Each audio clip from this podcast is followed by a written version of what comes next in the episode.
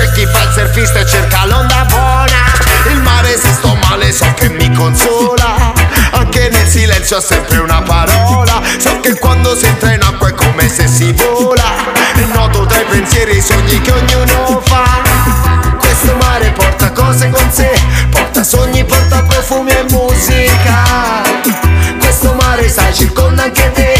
Ogni onda può essere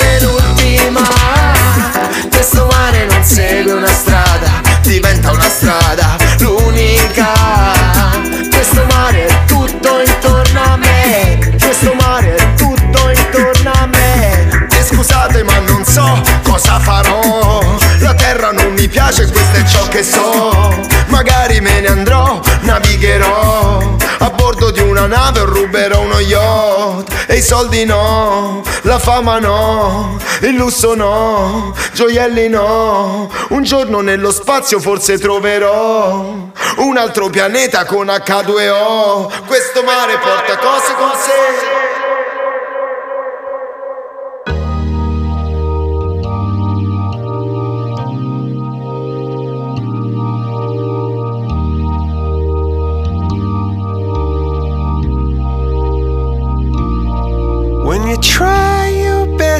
you don't succeed.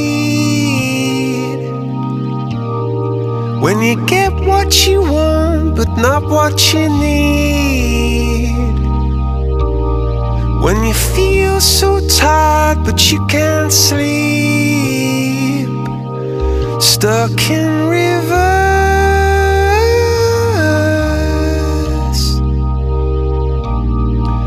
Tears come streaming down your face. When you lose something you can't replace. When you love someone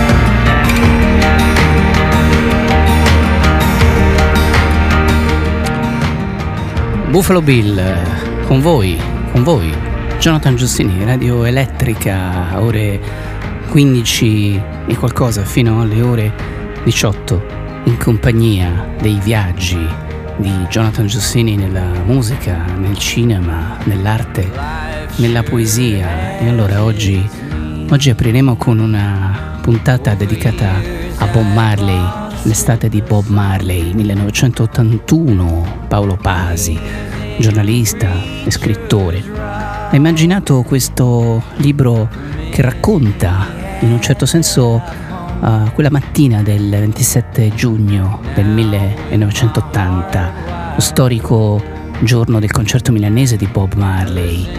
Ecco, da quella situazione si dipana in qualche modo una storia parallela dove storia e fiction si mescolano insieme. E poi avremo Eugenio Bennato, grandissimo Eugenio Bennato, uno dei grandi cantori, uno dei grandi cantautori italiani eh, che insomma ci viene a fare eh, compagnia, qualcuno sulla terra, dice lui. E poi avremo una puntata una fine puntata abbastanza onirica, abbastanza strana. Andremo in Norvegia. Andremo in Norvegia, sulle ombre di Danfir. Questo, questo vampiro, questo non morto. Esce in tutte le edicole una, una novel la cui sceneggiatura, la cui scrittura è opera di un, di un grande scrittore, di un grande giornalista, un collega Maurizio Principato.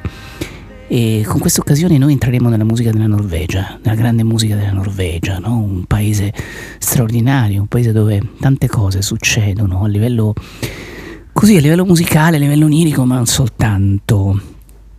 Ma prima, prima di entrare questo, nel vivo della nostra, della nostra puntata, della nostra trasmissione, io voglio così, in qualche modo, mh, pormi sulla scia della memoria, il giorno della memoria, no? che, abbiamo, che abbiamo vissuto, che abbiamo condiviso, che abbiamo tutti noi in qualche modo celebrato, no? ognuno a modo nostro.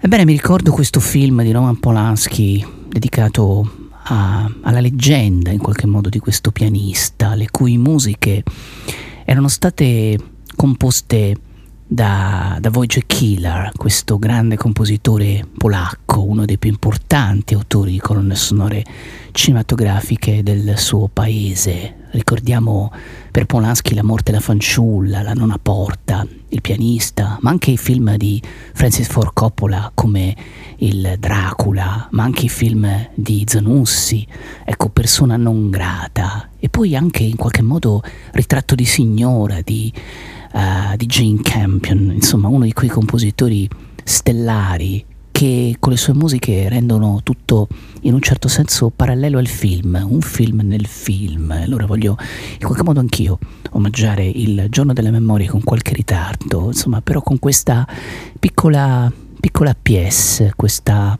questa composizione del grande, del grande killer, queste perle della musica polacca contemporanea piano concert. Apriamo in modo forte, potente. Buffalo Bill oggi su Radio Elettrica.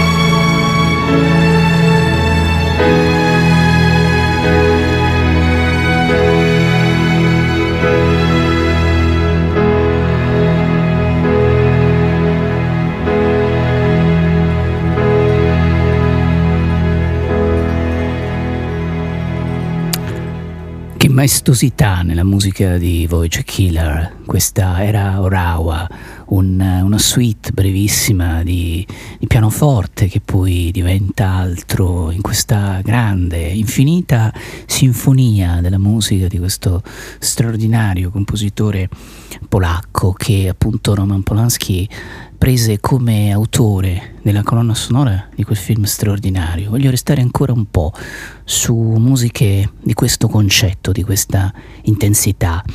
Cinema che in qualche modo parla della memoria, parla della, eh, dell'olocausto, parla di tutto quello che in qualche modo vive musicalmente ancora oggi nel nostro immaginario, come non eh, anche noi omaggiare in qualche modo sulle onde di John Williams e sua, il suo tema di quel film straordinario che è stato Schindler List.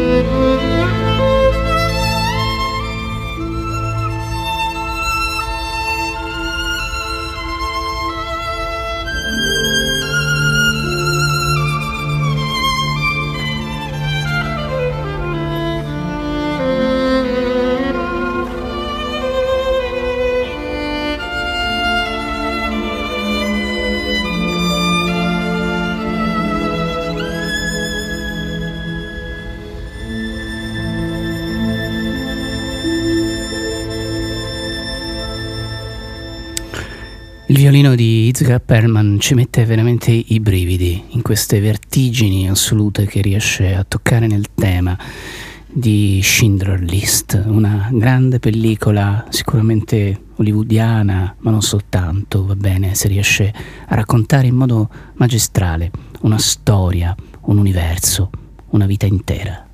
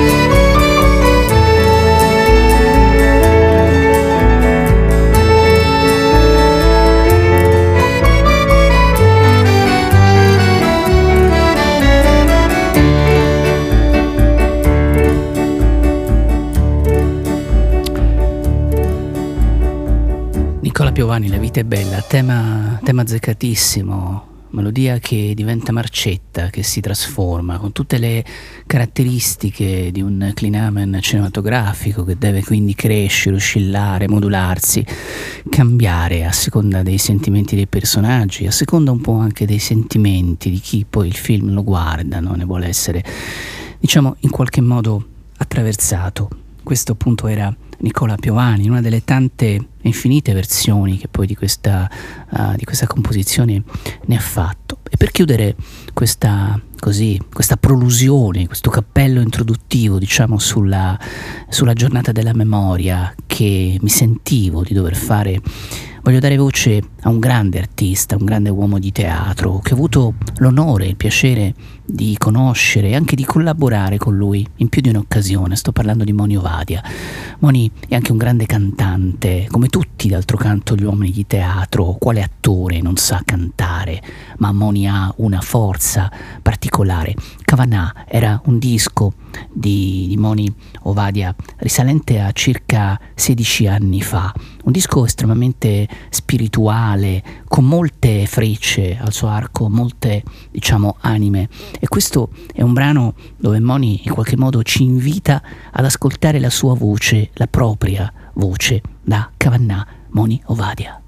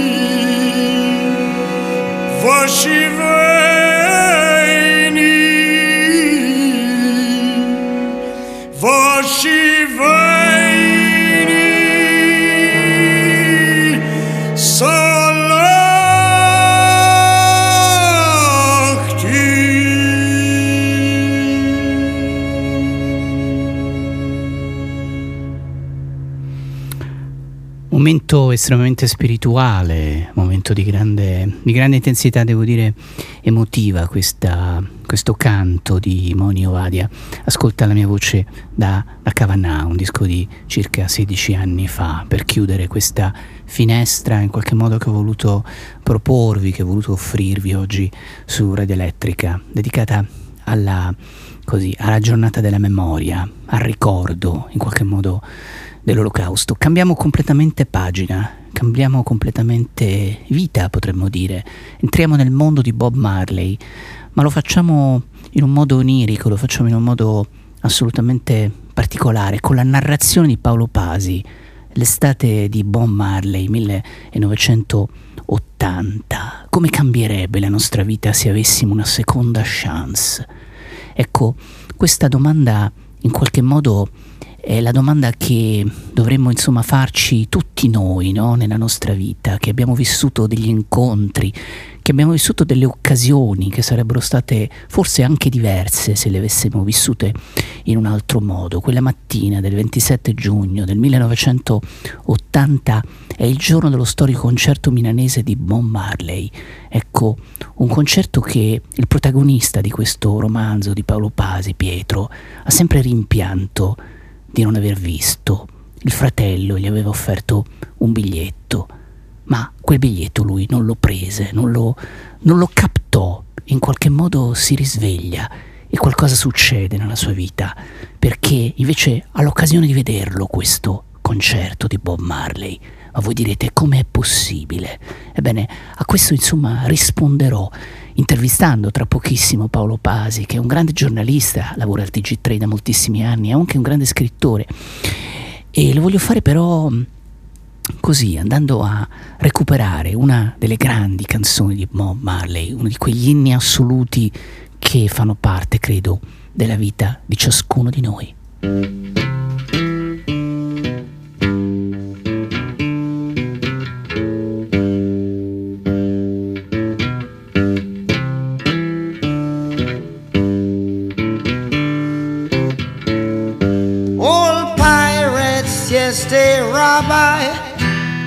Sold I to the merchant ships. Minutes after they took I from the bottomless pit, but my hand was made strong by the hand of the Almighty. We forward in this generation triumphantly. Won't you help to sing these songs of freedom? Cause all I ever have redemption songs, redemption songs.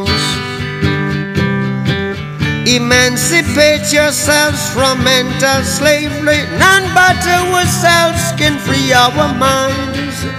Have no fear for atomic energy, cause none of them can stop the time. How long shall they kill our prophets while we stand aside and look? Ooh, some say it's just a part of it. We've got to fulfill the book. Won't you help to sing these songs of freedom? Cause all I ever have redemption songs, redemption songs, redemption songs.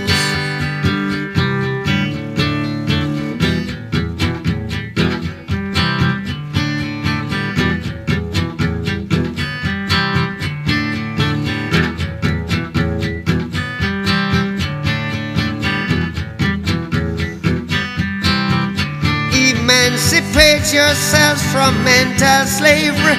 None but ourselves can free our mind. Oh, have no fear for atomic energy, cause none of them can stop at the time. How long shall they kill our prophets while we stand aside and look? Yes, some say it's just a part of it. We've got to fulfill the book. Won't you help to sing these songs of freedom? Cause all I ever had redemption songs. All I ever had redemption songs. These songs of freedom, songs of freedom.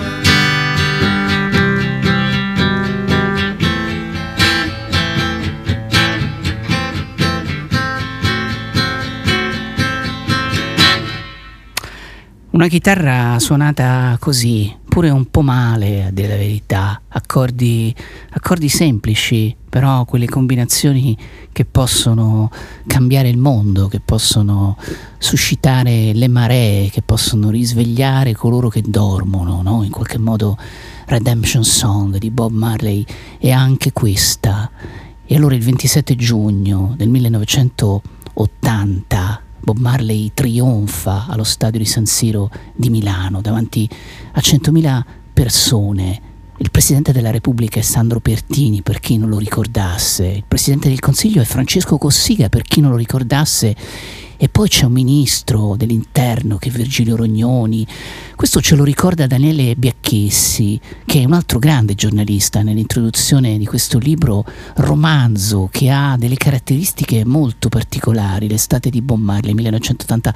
Paolo Pasi. Paolo è un collega, un giornalista, uno scrittore, lavora per il TG3, ha una lunga frequentazione con la scrittura, devo dire, è uno di quelli che scrive, che gli piace scrivere, scrivere narrativa e non soltanto tanto, ecco, perché poi applica no? in qualche modo la sua scrittura a tanti contesti diversi.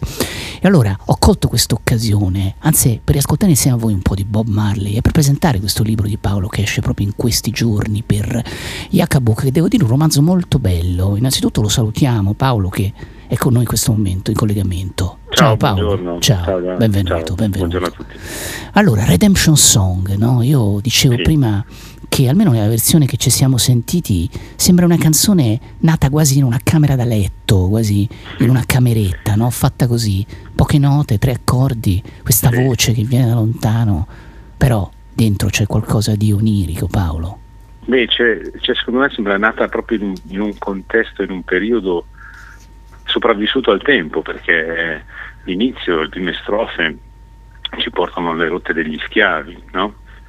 Soldai to the merchant ships ci hanno venduto alle navi negriere.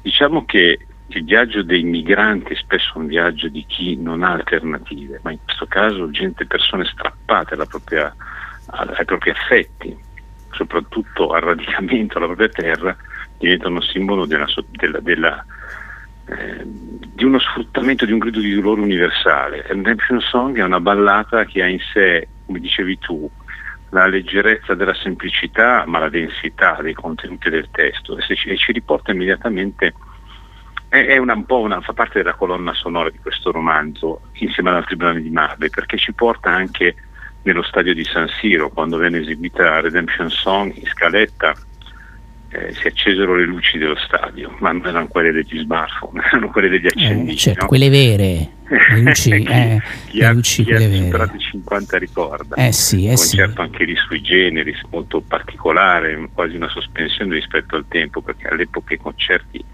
eh, finivano spesso in incidenti, in scontri, perché c'erano persone che non volevano pagare i biglietti, sfondavano e gli autoriduttori, era un periodo in cui diciamo, c'era un forte radicamento anche politico. No? Eh sì. e, mh, quello di Marley fu un concerto a sé, è il punto di inizio poi della, della storia che si dipana attraverso i fatti, gli accadimenti dell'estate dell'80, che passa anche attraverso i nomi che hai citato tu. Eh cioè, sì, e non solo, non solo Paolo, perché poi in quell'estate lì uh, succedono tante cose, no? esatto. all'inizio del concerto di Bob Marley c'è Beh. un certo fatto legato ad Ustica, no? in qualche modo sì. parallelo, il 19 IH870 della compagnia Itavia che parte appunto dall'aeroporto di Bologna destinato ad arrivare, sarebbe stato destinato ad arrivare a Punta Raisi, no? ma invece succedono delle cose e non è l'unica cosa che succede in questa, uh, in questa Italia diciamo di inizio anni 80, oh, mutatis mutandis sono passati, sono passati 41 anni e in qualche modo le coincidenze, i ritorni ci sono sempre no? nella, nostra, nella storia del nostro paese. Ecco, tu che sei un giornalista, tu che sei uno che fa cronaca anche e non soltanto, sì. quanto vedi in qualche modo questa, questa sorta di destino no, del nostro paese dove direbbe Musil le stesse cose ritornano? Ah, diciamo che si, si presentano alcune cose sebbene in modo diverso. La sensazione che ho avuto facendo il reporter del il cronista del passato è stata quella di avere a che fare ancora con un paese sospeso che, mm, perché parlo di cronista del passato? Io sono, ho rivissuto una seconda volta quel periodo, avevo 17 anni, ho consultato tanti, cioè i giornali dell'epoca, quasi ogni giorno, per vedere e ricostruire un periodo che fosse credibile anche diciamo, dalle brevi di cronaca, no? anche dagli spettacoli programmati, dai cinema, dai quelli di prima, di proseguimento di prima, dalle sale di periferia che c'erano ancora a Milano, dove si è ambientato gran parte del romanzo, però perché dico un paese sospeso? Perché in effetti, per esempio, parlando eh, di crisi politica in questi giorni, è un riferimento più che attuale, no? certo. anche in quel periodo c'era una estrema fragilità, una estrema fragilità, eh, fragilità e friabilità politica, che guarda caso rintracciamo ancora più indietro perché poi il lavoro che ho scritto successivamente sulla storia di, di, di Pino Pinelli ci riporta a Piazza Fontana 69 e anche lì si parlava di bicolore, di quadricolore e di un'estrema precarietà eh, di quello che era comunque un potere invece ben solido e piantato. Eh, nel senso che c'era una fragilità di stagioni di governo, ma poi una classe dirigente che resisteva a tutto. Noi parliamoci nell'80, l'80 è eh, Ustica la sera stessa del concerto, ma poi diventa anche la strage alla stazione di Bologna, 2 agosto certo, del 80. Come no, come no, poco dopo. E ehm, sai, consultando i primi i giornali, mi ricordo per esempio che il Corriere della Sera nell'annunciare il concerto di Marley a San Siro in taglio basso il 27 giugno dell'80 riportava in prima pagina anche un volantinaggio su un treno diretto a Torino da parte di alcuni esponenti di prima linea. Cioè l'idea dei cosiddetti anni di piombo era una, eh, eh era una, una cronaca quotidiana, cioè era, eh, la cronaca era disseminata di questi, di questi momenti. Certo, di questi allarmi, certo, di questi cioè, allarmi. Quasi. Non dimentichiamo che Walter Tobagi è stato ucciso solo un paio di mesi prima, a, o tre mesi prima rispetto a, al punto di partenza del romanzo che è appunto il 27 giugno dell'80, o meglio, il punto di partenza quasi ai giorni nostri.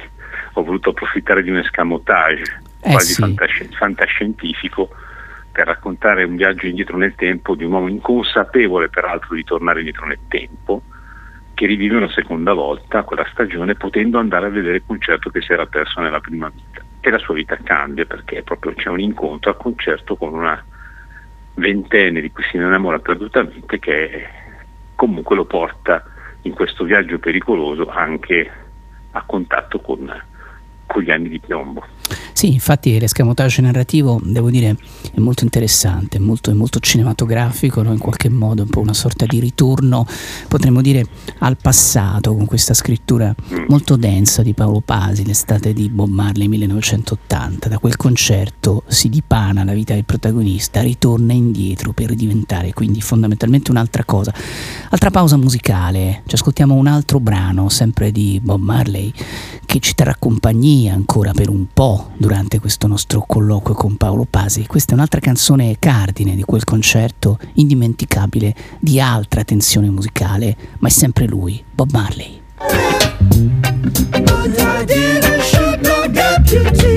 Oh,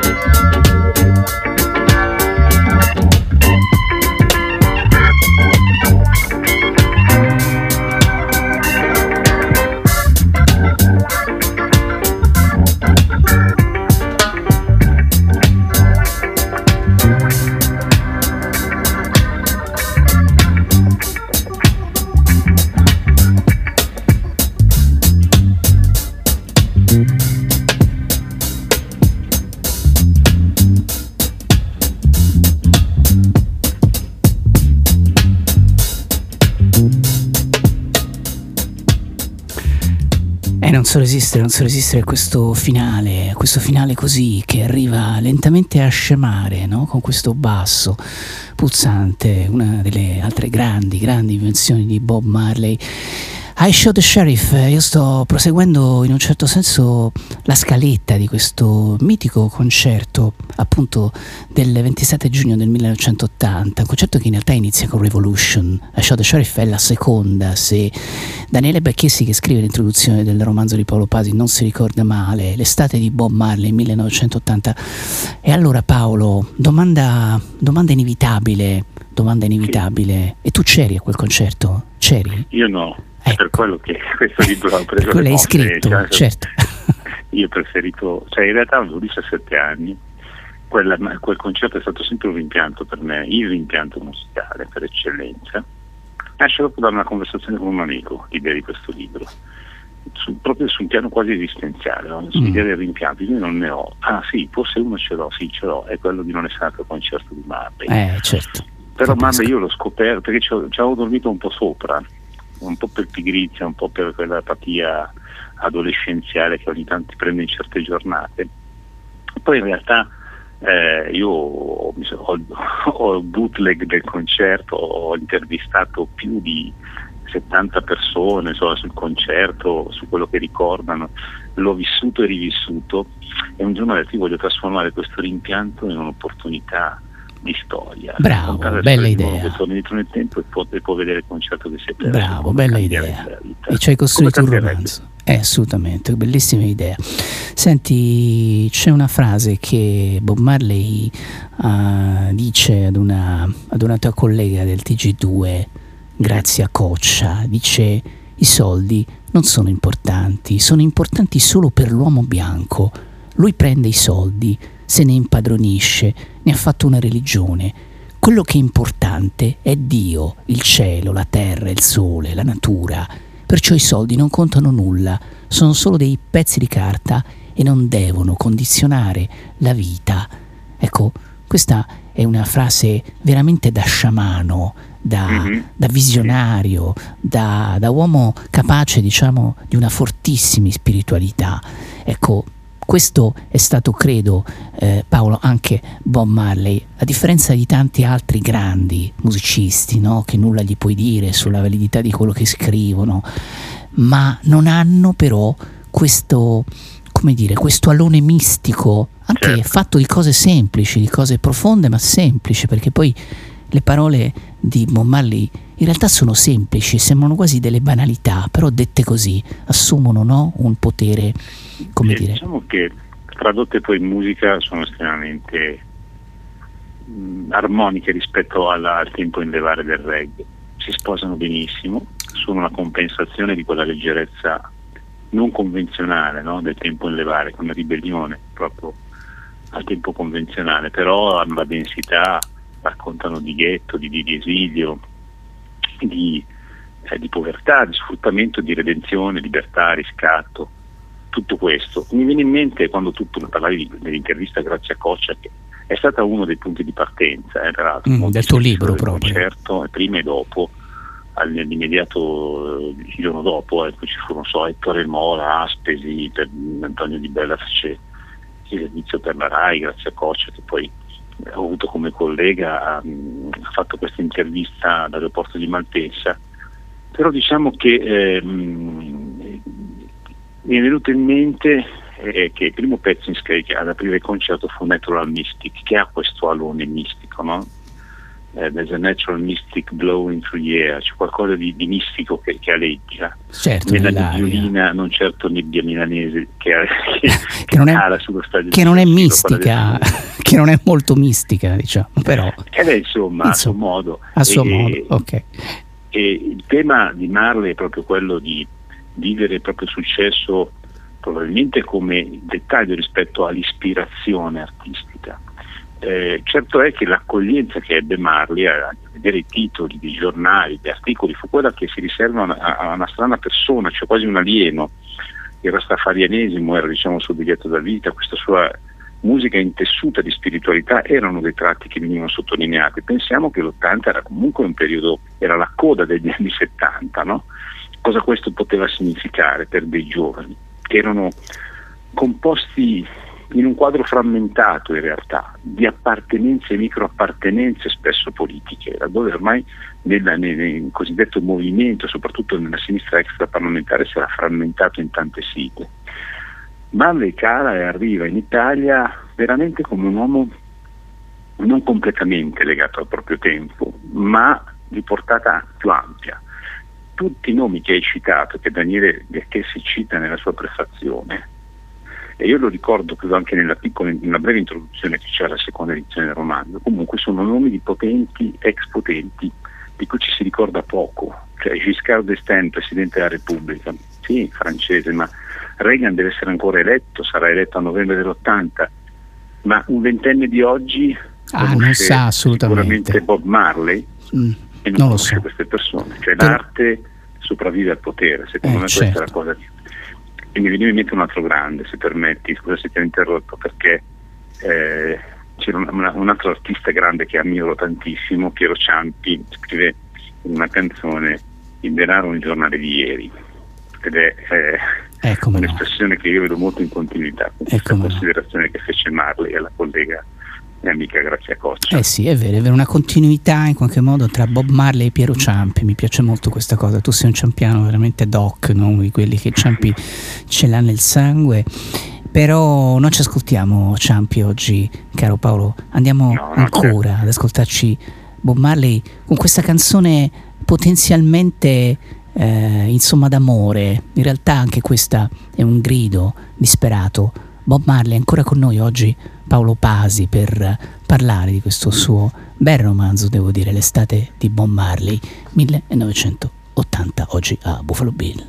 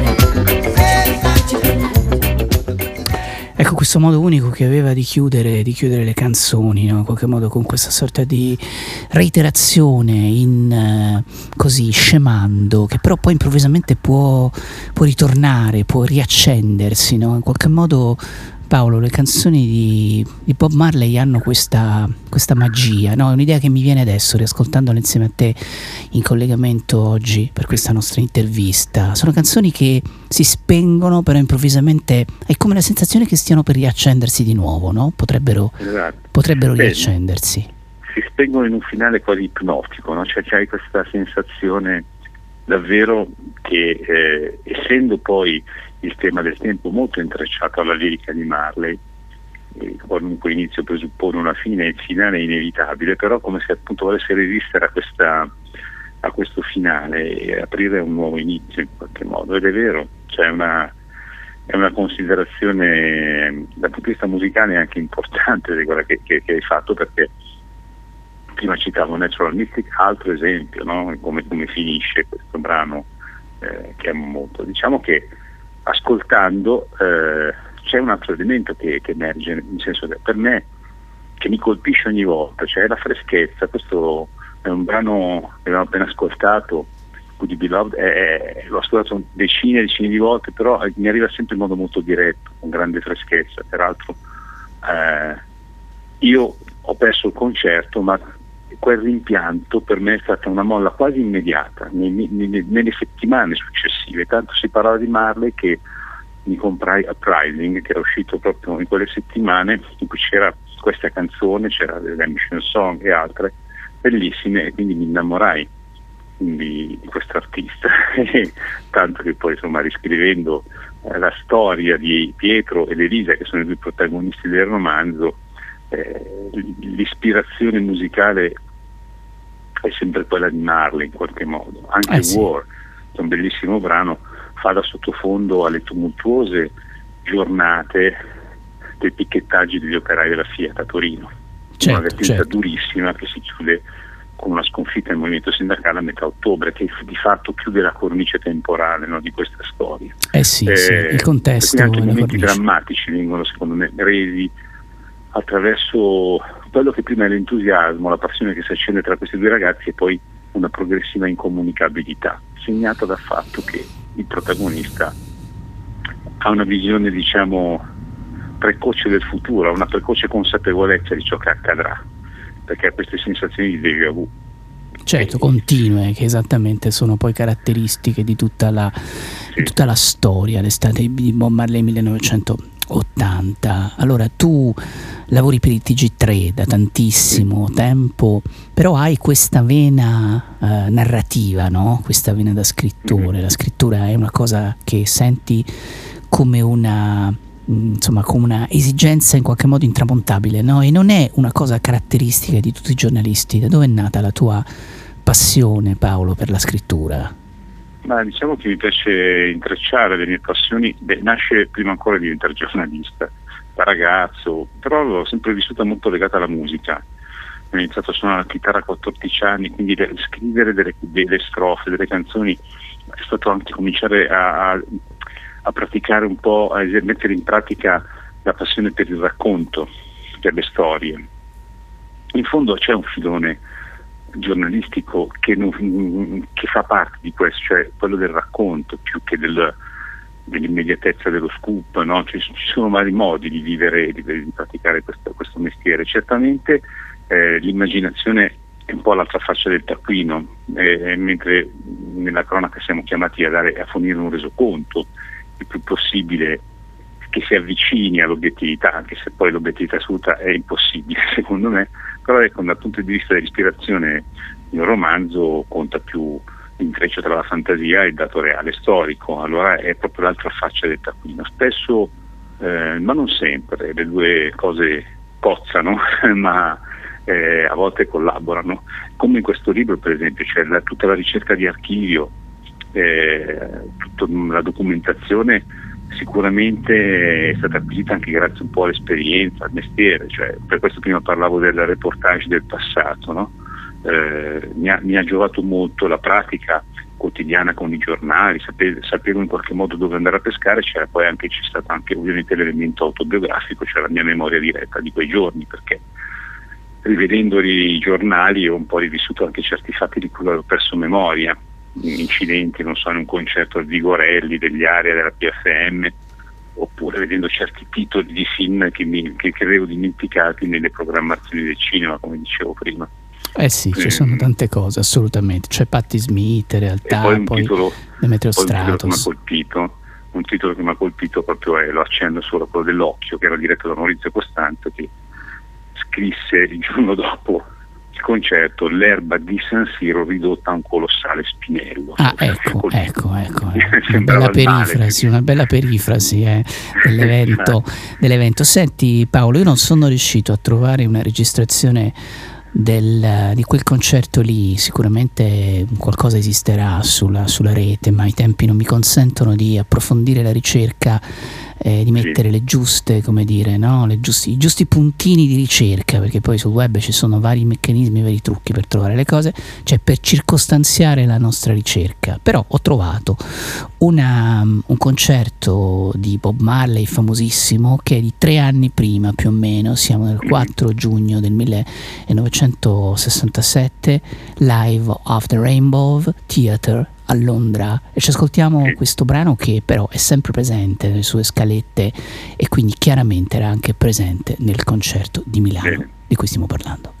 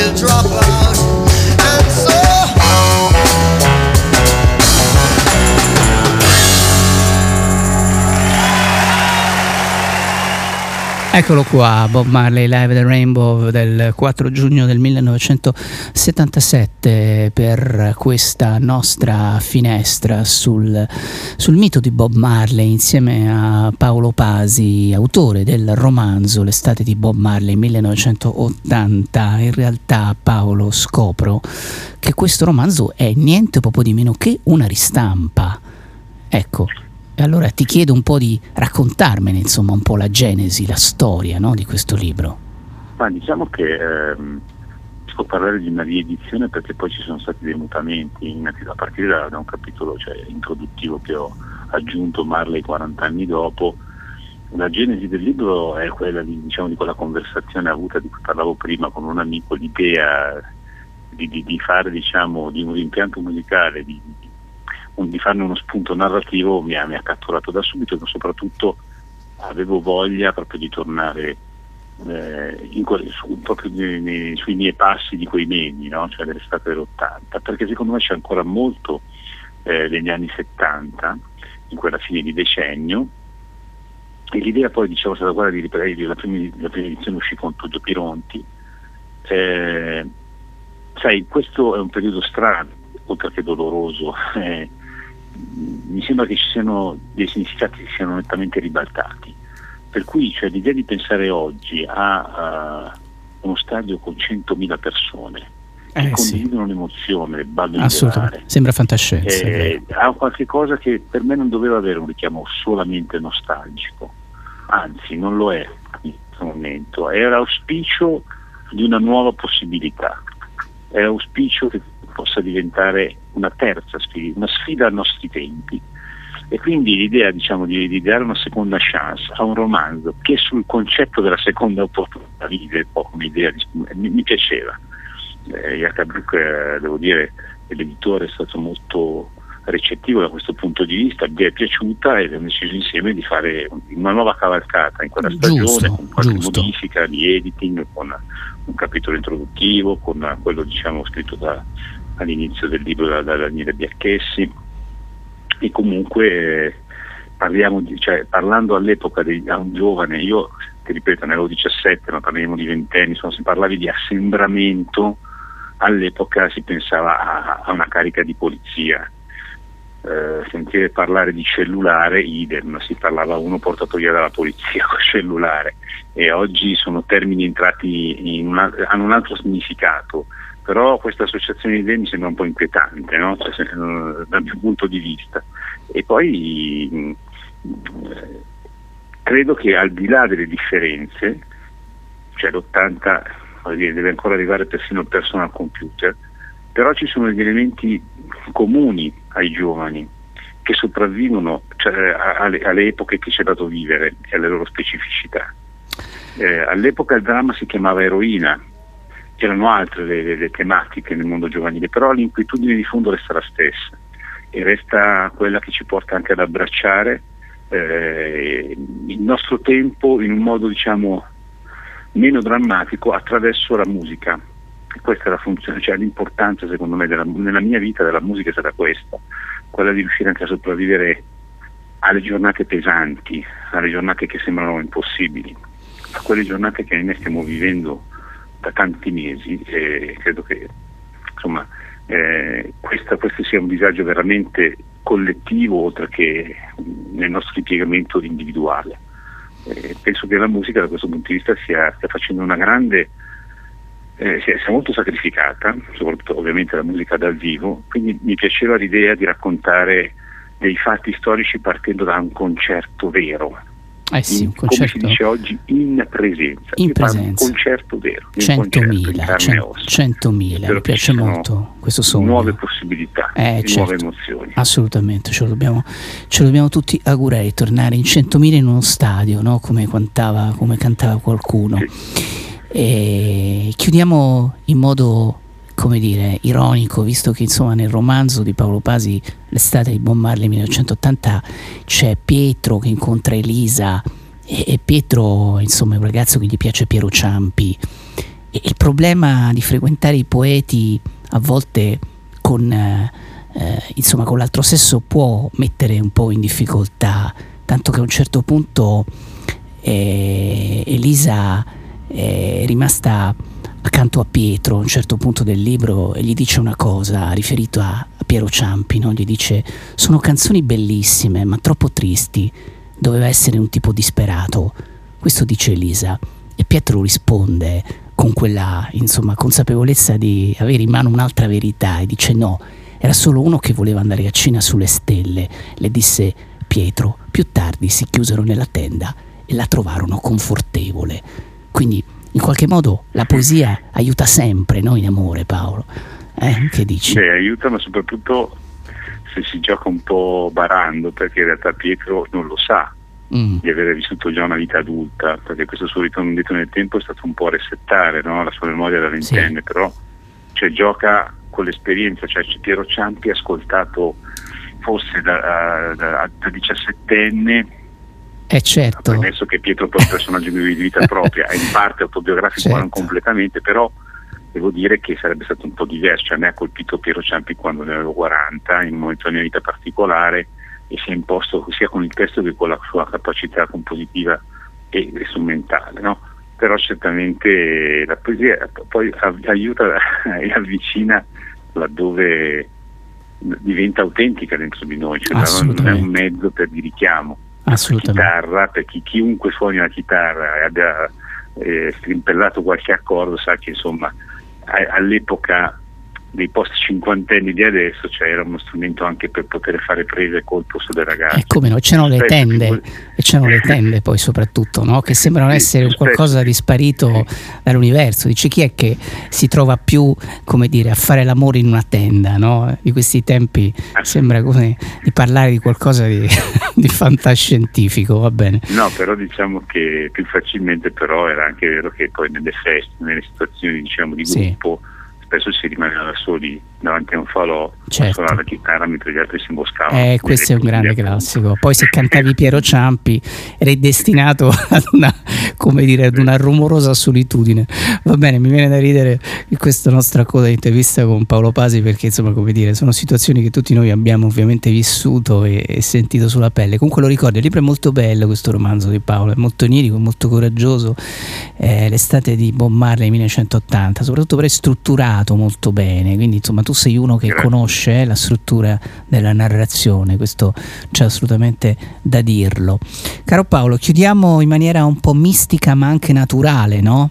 Sì. Chiudiamo con questo brano che è il brano che insomma poi apre fondamentalmente il concerto del, del giugno 1980 di, di Bob Marley. La vuoi, la vuoi presentare tu questa grande canzone? Ma guarda, ti ringrazio innanzitutto de- de- della lunga intervista, grazie mille. Sì, la voglio introdurre dicendo che a aprire formalmente furono eh, Roberto Ciotti, Pino Daniele e l'Average White Band, i gruppi supporto, e poi ci fu il coro e poi entrò Marley con questa sua ma- canzone magica e meravigliosa, Natural Mystic, e lì la sua voce irruppe nel catino di San Siro e conquistò i 100.000 senza fare diciamo cronache mitologiche ma è questo secondo me è stato un momento più di, di incontro immediato e da lì in poi il concerto è diventato diciamo magia tra l'altro Eh sì. c'era anche una bellissima luna piena questo attestato dalle immagini di repertorio Eh, Natural bene. Mystic che ci sa sempre. Bob Marley Natural Mystic per insomma in qualche modo salutare Paolo Pasi che oggi è stato con noi per il suo libro L'estate di Bob Marley 1980. Ciao Paolo, un saluto Ciao, caro. Grazie, Ciao. grazie, grazie di cuore. Ciao.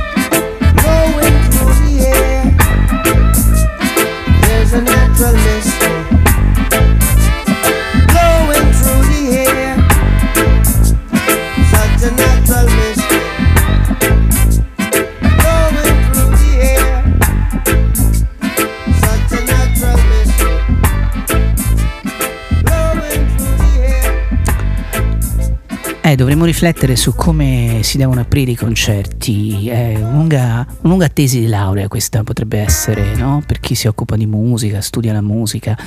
Una tesi di laurea su come andrebbero aperti i concerti, che non è uno scherzo, amici di Radio Elettrica e amiche di Radio Elettrica. Perché non è uno scherzo? Perché insomma è lì che nasce la tensione, è lì che nasce in qualche modo il mood, no? È lì che tu prendi lo spettatore, lo porti, lo porti con te, lo porti nel tuo viaggio, che ogni volta è diverso, che ogni volta è diverso, anche se i concerti hanno sempre la stessa scaletta, però l'apertura è molto importante. Ecco, Bob Marley l'aveva immaginata con Natural Mystic quel giugno del 1980, come ci racconta Paolo Pasi.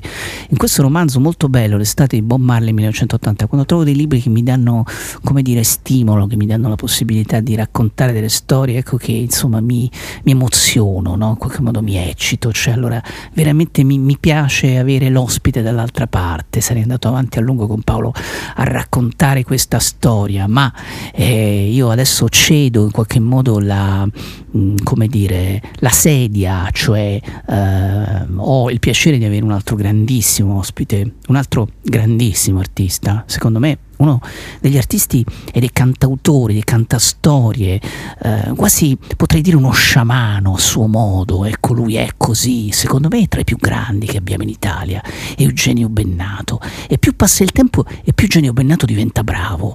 Ecco, recentemente ho visto un concerto straordinario di Eugenio in, eh, in diretta sul, sul sito dell'auditorium, questi concerti online, questi concerti a distanza, no, dove non si può essere in sala, ma insomma loro sono riusciti a fare veramente una produzione da prima serata televisiva ed era semplicemente lì sul sito dell'auditorium Musica per Roma, andatelo a vedere, è un concerto veramente incredibile. Qualcuno sulla terra si chiama, così come si chiama il suo ultimo lavoro, che la fortuna ci assista, che speriamo le linee telefoniche mi consentano di collegarmi con il maestro Eugenio Bennato.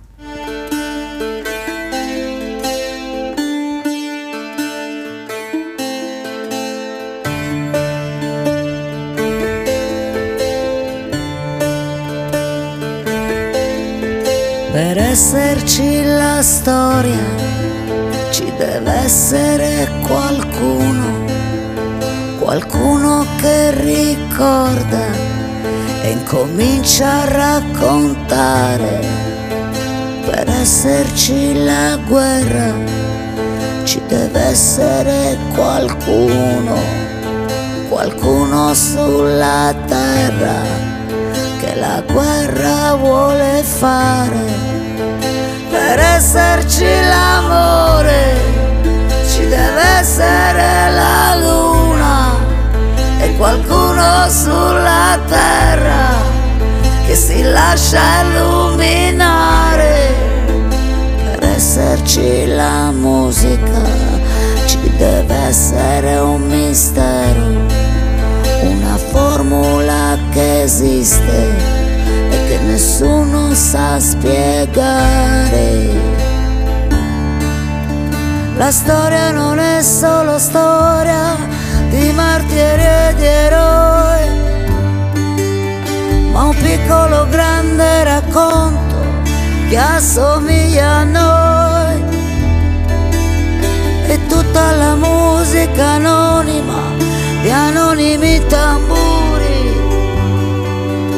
Sono tutti graffiti del mondo che colorano i muri.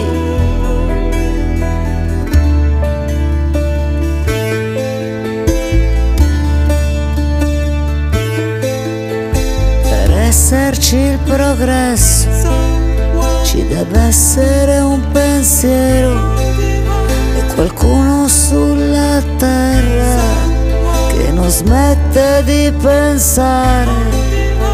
Per esserci giustizia ci deve essere qualcuno che di fronte all'ingiustizia si ribella e dice basta. Per esserci l'amore ci deve essere la luna e qualcuno sulla terra che si vuole innamorare. Per esserci la storia ci deve essere qualcuno, qualcuno che ricorda e continua a raccontare. La storia non è solo storia di martiri e di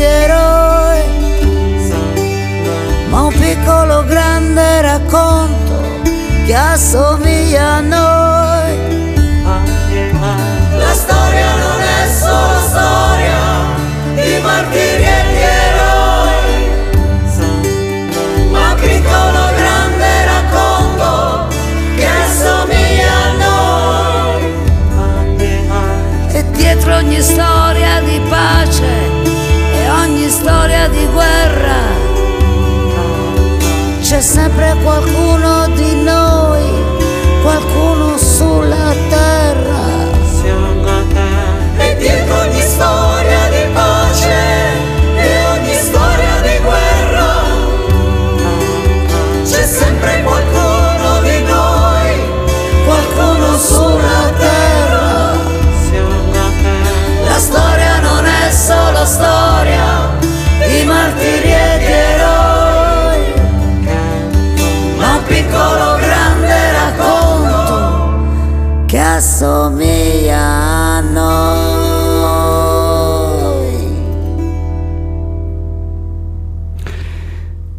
Qualcuno sulla terra, Eugenio Bennato con la voce di Pietra Montecorvino in questo brano che dà il titolo al suo ultimo disco, ma non è soltanto questa, come dire, lo spunto narrativo che mi porta oggi ad aver proposto questa intervista al maestro Eugenio Bennato che come dicevo considero uh, uno veramente tra i più grandi cantori, uno dei più grandi filosofi, no? in qualche modo in musica, e non soltanto che abbiamo, che abbiamo in Italia. Eh. E più passa il tempo e più Eugenio ha cose da dire e più diventa bravo, come se la sua voce avesse acquistato una grana nuova, no? una grana diversa. Questa è sicuramente la sapienza, però mi piace molto insomma questa riduzione all'uomo che abbiamo attraverso questo, questo narrare, no? questa, questa canzone che tutto riporta poi al singolo, riporta tutto al privato e devo dire anche con grande umiltà e questa cosa mi piace moltissimo. E allora ho il piacere di avere Eugenio Bennato in collegamento oggi con Jonathan Giustini. Ciao Eugenio, benvenuto. Ciao Jonathan, Benvenuto. andiamoci del tu, mi raccomando, Eh, per non certo. confonderci ulteriormente. Eh no, ma dobbiamo, dobbiamo assolutamente. Non mi sarei mai permesso eh, di darti del lei, non mi sarei mai permesso. ecco, ecco, senti, allora io devo dirti che ho assistito con grande, con grande stupore, ma anche con grande piacere, eh, a questo concerto che voi per ovvi motivi pandemici avete dovuto realizzare eh, in, ehm, in totale solitudine di musicanti qual siete, senza pubblico in sala, però fatto, caro Eugenio, con una dire, con una competenza tecnica, con una eh, dinamicità, con una capacità narrativa, quasi devo dire da prima serata. Ecco, uno di quei concerti che se io fossi la RAI manderei in prima serata. Ti è alle 20, alle 21. Beccatevi Eugenio Bennato e guardate e ascoltate e imparate. Questo è il mio umilissimo pensiero. Ora, volevo dirti, questo concerto, ehm, come è stato possibile? Che cosa ti ha spinto a farlo? Secondo me è un esempio di come dovrebbero essere fatti i cosiddetti concerti in streaming, in diretta, su di un portale, in questo caso il portale dell'auditorium. Mi fa piacere che ti abbia colpito fino a questo punto.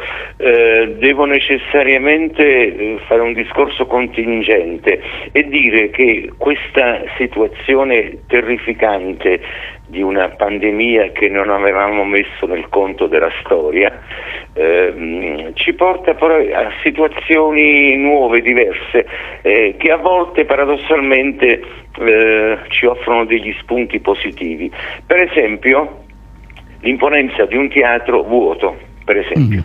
E chiaramente quella è una costruzione, non è una scelta di avere un teatro vuoto. Però eh, ho notato che eh, tu l'hai notato in questo mio concerto, io l'ho notato in altre cose, che a volte l'assenza del rumoroso pubblico dei fans eh, sottrae all'attenzione sul fatto artistico. Ehm, nel caso per esempio del- di questo concerto che ho fatto all'Auditorium il Parco della Musica di Roma, eh, io avevo le idee chiare che eh, sarebbe stato un concerto dove la musica eh, prende il sopravvento senza l'intervento della eclatanza di un pubblico che approva o disapprova. Ehm, come se si fosse ritornato a un, diciamo, una prima fase della televisione in cui non c'erano gli applausi, quelli eh, comandati, telecomandati, non c'era l'applauso di nervosismo quando uno, un ballerino o o un, un comico non fa ridere e che gli viene eh, tributato un applauso di, di con- convenzionale, ma c'è il, il discorso artistico, una musica, una canzone, un brano dopo l'altro e probabilmente eh, in questo concerto che io appunto ho concepito proprio così, mettendo in evidenza la platea vuota, eh, c'è questo spazio alla, alla poesia di un verso, alla bellezza di una melodia. Sì, hai ragione, questa è una riflessione molto, molto interessante che tu, che tu mi hai così, no? in qualche modo trasmesso. Stavo pensando che il tuo ultimo lavoro, Da che Sud è Sud, che poi è uscito nel 2017, ti ha visto eh, in un tour teatrale mh, girare in qualche modo il, il Mediterraneo, ma non soltanto, perché sei stato a Rabat, sei stato al Cairo, a Tunisi, ad Algeri, a Urano, a Tangeri, no? quindi hai veramente vissuto, hai portato la tua musica in paesi, in paesi altri, presumo con una grande partecipazione di pubblico, no? in qualche modo. Però questa riflessione che hai fatto è profondamente vera ed è profondamente anche legata proprio al mondo del teatro, no? potrei dire che tu, che tu incarni in qualche modo, no? il teatro insegna anche questo, credo, eh, Eugenio, forse insegna il potere del silenzio, o sbaglio? Sì, il potere del silenzio e il potere della scelta. Ehm, andare a teatro significa compiere un gesto non banale, quale prendere un taxi o un'auto e portarsi e pagare un biglietto. Quindi è una scelta. Mentre invece eh, prevale, eh, diciamo, negli ultimi tempi la non scelta, la imposizione, la eh, ehm, porsi di fronte a uno schermo televisivo e beccarsi quello che, la, che l'audience comanda. Eh, quindi in qualche modo eh, sicuramente stare in un teatro significa stare di fronte a persone che hanno scelto di venire lì che sono lì con eh, diciamo, le antenne accese per captare delle cose. E dico questo perché penso che grande, un grande problema del contemporaneo sia i messaggi che arrivano in maniera subliminale o diretta, eh, veicolati da, dalle aziende preposte a orientare i gusti, a imporre eh, delle, degli argomenti e il modo di trattarli. Io sono, assisto allo sfacelo della produzione televisiva gestita da una oligarchia, sono pochi, sono pochi e sono sempre gli stessi e si contraccambiano favori fra di loro e impongono la musica, impongono l'arte, impongono la, eh, l'umorismo, impongono le notizie. Eh, questa è una situazione, tutto questo in, in virtù del, di questa nuova, nuova divinità che è l'indice d'ascolto. E l'indice d'ascolto per certi versi è quello che elimina le, eh, diciamo, l'importanza di una elite, l'importanza di, un, eh, di un'interpretazione personale, quanti più applaudono, eh, in, in, numero maggiore si applaude un, un, artista, tanto più quell'artista va avanti e quindi eh, diciamo eh, con buona salute di quello che una volta si chiamavano le avanguardie. Eh, assolutamente, certo, che poi appunto dovrebbero insegnarci no, che cosa che cosa è da seguire e che cosa non è da seguire, perché la funzione delle avanguardie in questo senso è stata sempre una funzione, devo dire, di grande scoperta. Allora, con l'ironia però che contraddistingue Napoli, no? insomma dico la città da cui tu provieni, eh, immaginiamo insieme, torniamo a immaginare insieme a te questo arrivo di Mozart. Chissà oggi se arrivasse Mozart se farebbe una prima serata televisiva.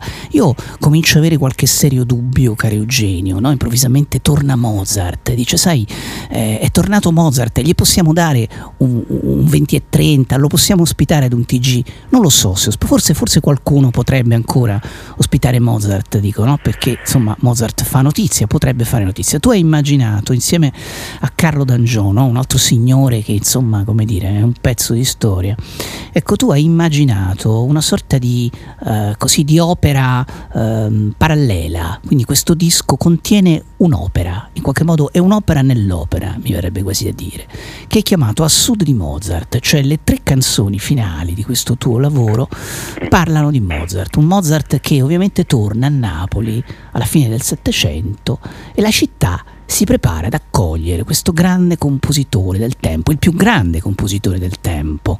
Ecco, chiudiamo gli occhi, torniamo indietro di 300 anni, come, come te lo immagini oggi, Wolfgang Amadeus, Eugenio?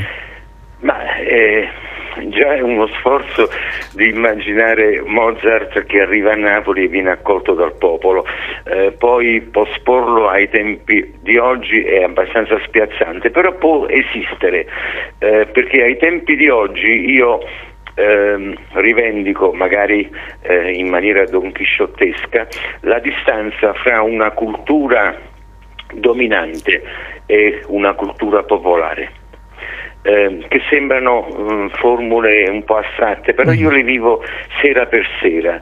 Cioè da un lato c'è la cultura dominante fatta appunto dalla oligarchia televisiva e dei mass media, da un'altra parte c'è una cultura che sta riemergendo, ed è la cultura popolare, dove il- la gratificazione, l'accoglienza, il successo non viene determinato eh, da elementi diciamo, di interesse economico commerciale, ma da una scelta singola. La, la musica popolare eh, non eh, diciamo, corrisponde ad una scelta individuale. Nel, nel mondo popolare i- le, le melodie che sono arrivate eh, o l'accoglienza che si fa a Mozart viene fatta individualmente. Non, eh, non c'è condizionamento, ma è una scelta diretta, vorrei dire più democratica. Eh, quindi eh, noi abbiamo immaginato in assoluto di Mozart che nonostante la cultura ufficiale abbia ignorato l'arrivo, l'arrivo del musicista e invece il popolo non l'abbia ignorato, l'abbia scelto, abbia detto a Mozart sei uno dei nostri. Tant'è vero che Mozart parte, eh, diciamo, inizia la sua carriera componendo con un genere musicale dell'opera buffa che è tipicamente ambientato nei vicoli di Napoli. Certo questa è una fantasia, ma noi eh, le nostre utopie dobbiamo comunque alimentarle con la fantasia e quindi con l'arte. Eh, assolutamente, potrei chiusare che più che una fantasia è quasi un capriccio, potrei dire, no? È un capriccio napoletano, però in quello che tu dici c'è una profonda verità, caro Eugenio, per questo quando ti ho introdotto ho detto, dico, non abbiamo Sì. soltanto a che fare con un, come dire, con un musicista, un cantatore, abbiamo a che fare con un filosofo, abbiamo, abbiamo a che fare con un pensatore, perché questa riflessione, in qualche modo, sulla musica popolare che è ascoltata dal singolo e che il singolo nella sua individualità che sceglie, io la trovo una cosa di una grandissima profondità che andrebbe, come dire, esplorata in ben altri consessi, ecco, non adesso nell'arco di una umilissima intervista radiofonica. Eh, Jonathan, io dico questo perché corrisponde un po' a delle esperienze reali, vissute. Eh, te ne potrei citare una. Mm, Eh, io e Carlo D'Angiò eh, un giorno, una sera, scrivemmo un, eh, un brano, il titolo è Brigante Semore, e lo scrivemmo perché eh, diciamo, eh, era mm, la colonna sonora di uno sceneggiato televisivo. Ebbene, Brigante Semore a parte la, mh, diciamo, la prima pubblicazione appunto nello sceneggiato di Anton Giulio Maiano, poi non è stato mai trasmesso in radio, ovviamente al di fuori del circuito delle radio commerciali, eppure quel brano è stato trasmesso di voce in voce, vorrei dire di cuore in cuore, dal popolo che eh, eh, se l'è tramandato da chitarra in chitarra ed è diventato un grande inno, attualmente è uno diciamo, dei, più, dei brani più più eseguiti, più gettonati nelle riunioni eh, giovanili, nelle manifestazioni eh, di rivendicazione sociale, eccetera. Ovunque cantano Brigante Sumori, addirittura non sanno che l'abbiamo scritta noi. Quindi è un brano che ha raggiunto una popolarità in maniera completamente staccata da quello che sono i meccanismi commerciali. Quindi abbiamo vissuto una, diciamo, una favola di questo tipo, cioè di, un- di qualcosa che, di artistico che entra nella fantasia della gente per scelta individuale assolutamente spontanea. Eh beh, adesso però ti becchi lei e lei mi consenta, eh, lei mi consenta di ascoltarcelo, perché così mi hai fatto venire, come dire, questa vaghezza eh, di ascoltarmi insieme a te. Spero di aver beccato la traccia quella giusta, speriamo eh, che la fortuna ci assista. Brigante Samore.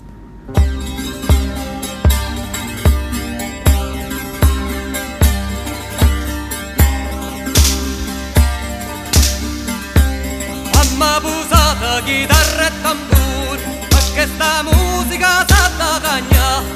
Ma brigante facimma paura, e qua scoppetta volimma cantà. E qua scoppetta volimma cantà.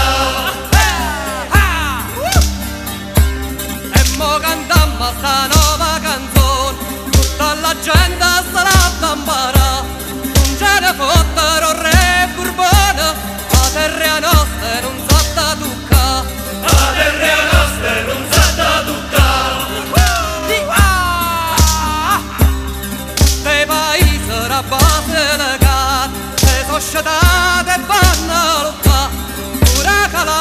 vanno a lottare. Pure Calabria mo si è arrabutata, e un amico facimma tramma E un amico facimma tramma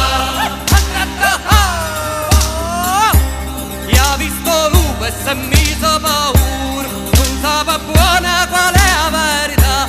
Povera lupa che mangia è creatura? E o piemontese che vimma caccia E o piemontese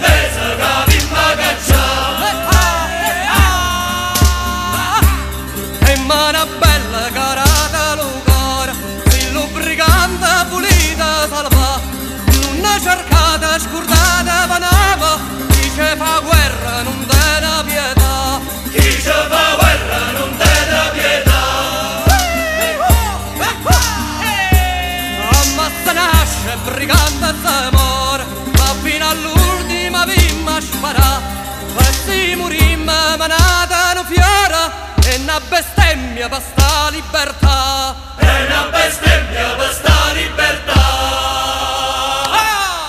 Va bene, questa è una delle tante versioni di, in realtà di, di Brigante se more, no? Non è proprio la versione di Eugenio Bennato, però... No, no, questa qui, scusami Jonathan, questa è la versione autentica Ah. Ecco, della colonna sonora cantata da Caro D'Angio, io sono, lo accompagno con la chitarra Eh, bassetta. eh, infatti, infatti non era la tua voce, però meno male che sono riuscito a prendere la versione, quella originale proprio di Caro D'Angio, quindi ancora certo. più avvalora la nostra tesi. In effetti, insomma, è un pezzo assolutamente eh, straordinario. Diciamo. Torniamo, torniamo velocemente a Mozart. Allora, nel capriccio tu immagini l'arrivo di Mozart, anzi ripercorri no, in qualche modo le tracce di questo grande compositore. E questa è un'opera nell'opera, dicevo prima eh, Eugenio. Non mi stupisce che in questo disco qualcuno sulla Terra hai voluto, come dire, inserire soltanto tre tracce di quest'opera che forse, come dire, ha sicuramente altre frecce al suo arco. Che cosa, che cosa ne farai un domani?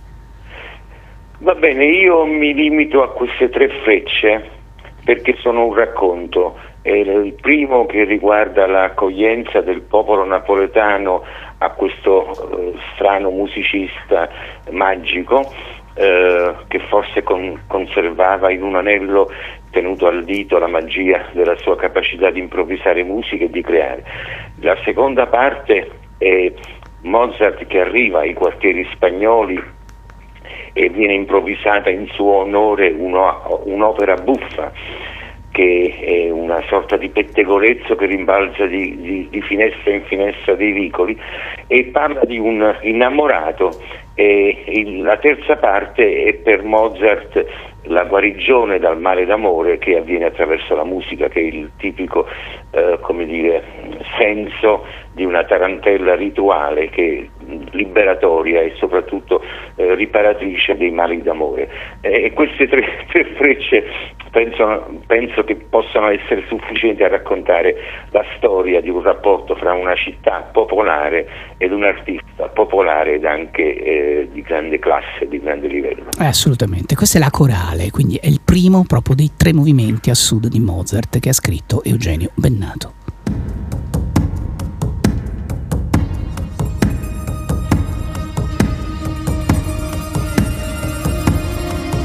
Benvenuto a Napoli, Wolfgang Amadeus Mozart. A corto ria nobiltà non t'hanno pensato per niente. O Sangarla aspetta che tu sei morto, poi ti fa trasedindo teatro. Ma noi ti vogliamo bene. Tu sei pazza, sei scombinata, sei uno dei nostri. Vieni con noi. Dinte i vicoli dei quartieri.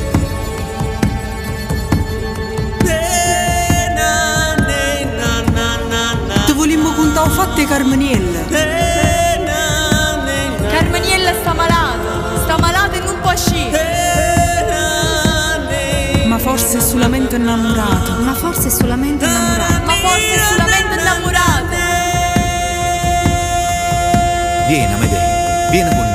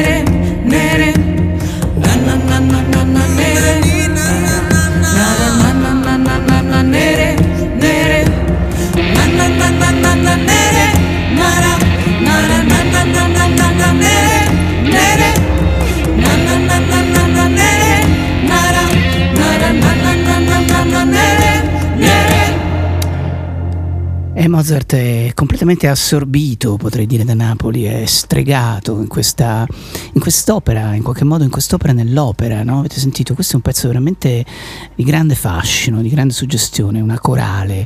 Eugenio Bennato ci racconta in qualche modo l'arrivo a, di Mozart a Napoli e le voci, no? in qualche modo la città lo, lo avvolge e lo porta dentro il suo, il suo mistero, no? la sua magia credo che insomma Mozart viene letteralmente abbacinato Eugenio da Napoli.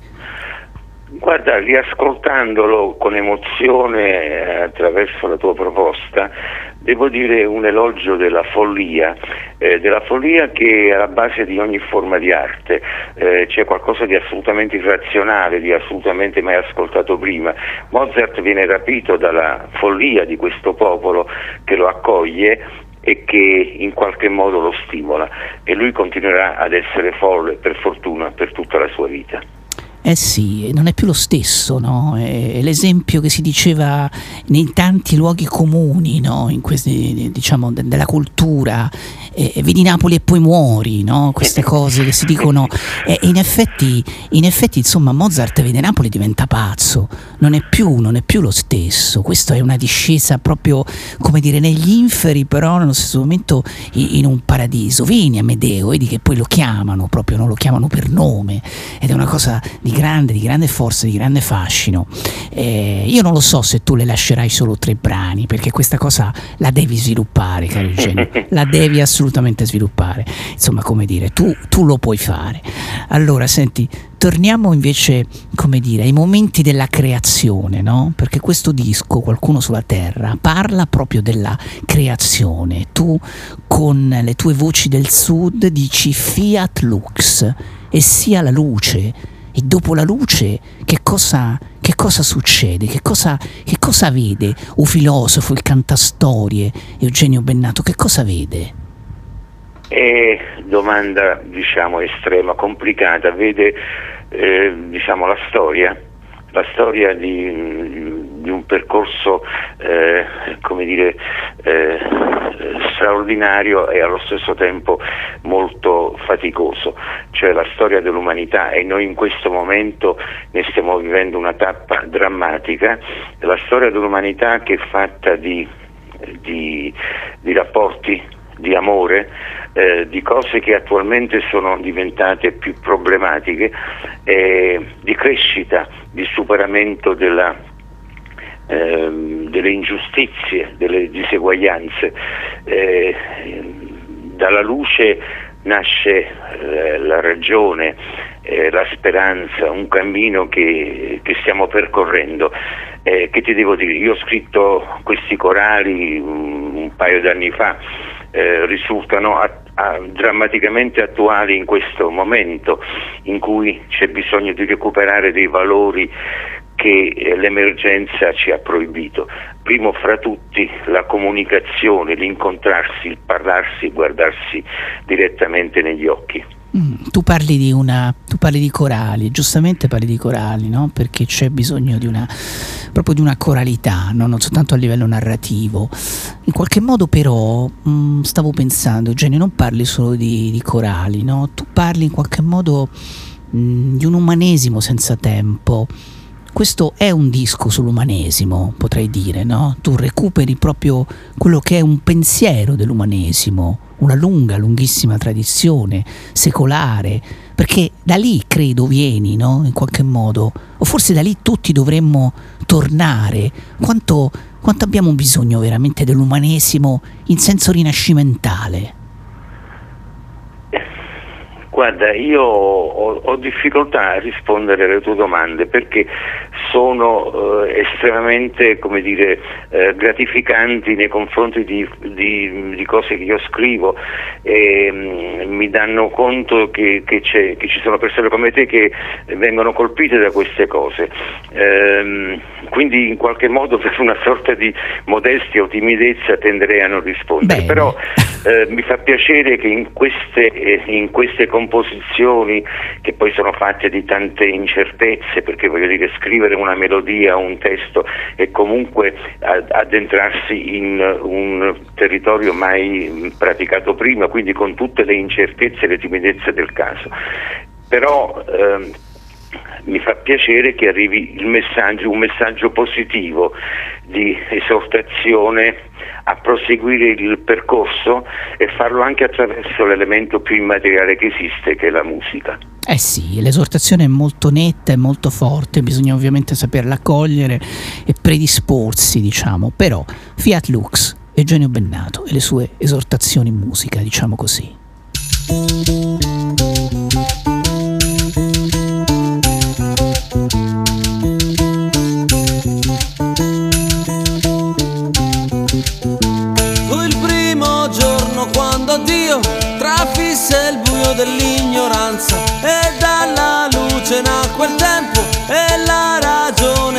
Coscienza. E dalla luce nacque il tempo e la ragione, la coscienza. Il principio Deus. Uno Dio creò luce e tempo ed in quel preciso momento ogni cosa prese il suo verso e questo è l'universo più perfetto che c'è.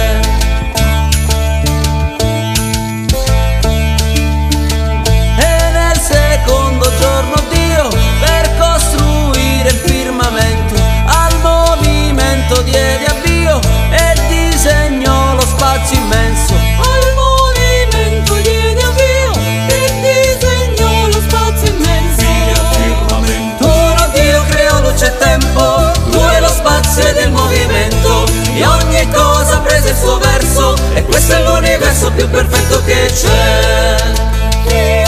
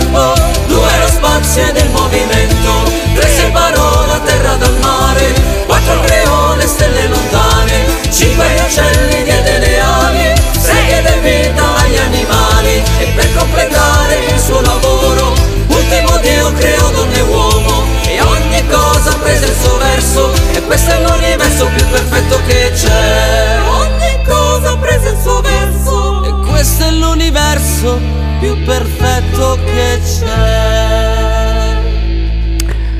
È una corale a tutti gli effetti, è una corale da tutti i punti di vista, qualcuno sulla terra. In questo senso forse è uno strano disco che mescola veramente tante anime e insomma no, una sapienza compositiva che viene che viene da molto lontano. È come Eugenio, siamo un po' in conclusione della nostra, della nostra chiacchierata libera, no? È come se in certi momenti tu ti facessi da parte per dare voce anche agli altri, no? Come se fossi veramente insomma un regista che segue le cose da un'altra prospettiva.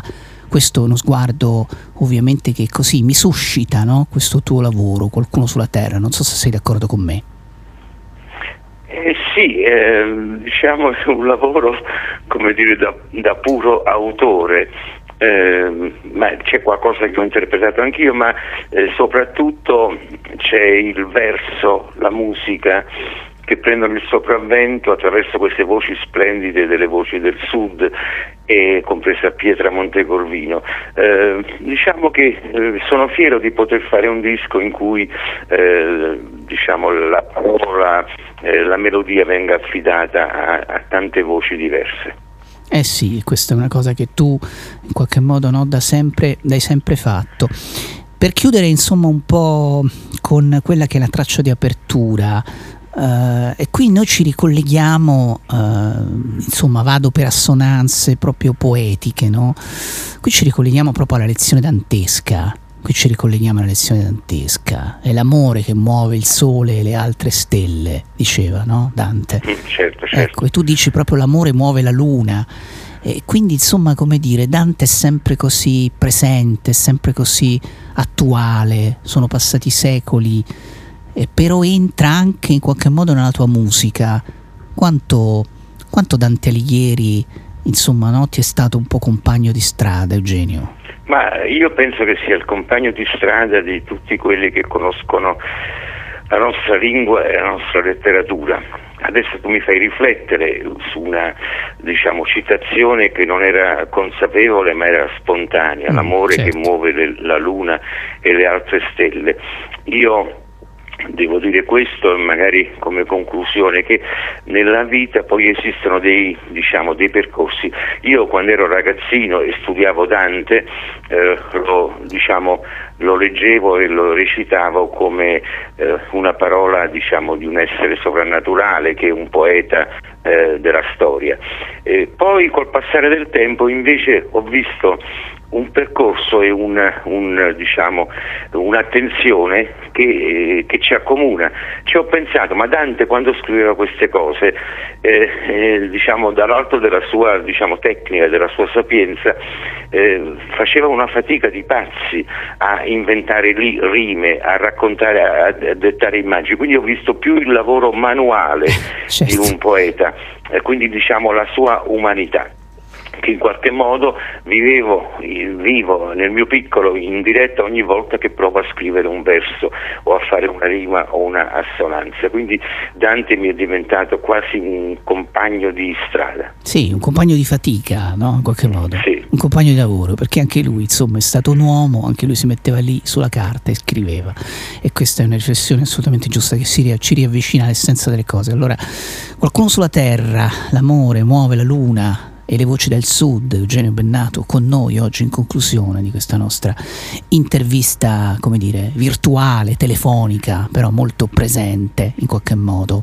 Grazie Eugenio di essere stato in mia compagnia oggi. Grazie a te per gli input che mi dai e che mi portano adesso appena ti lascio a riprendere la chitarra o il pianoforte a scrivere qualcosa di nuovo. Eh, devi assolutamente fare questo, eh, sei destinato a fare questo. Ti ringrazio.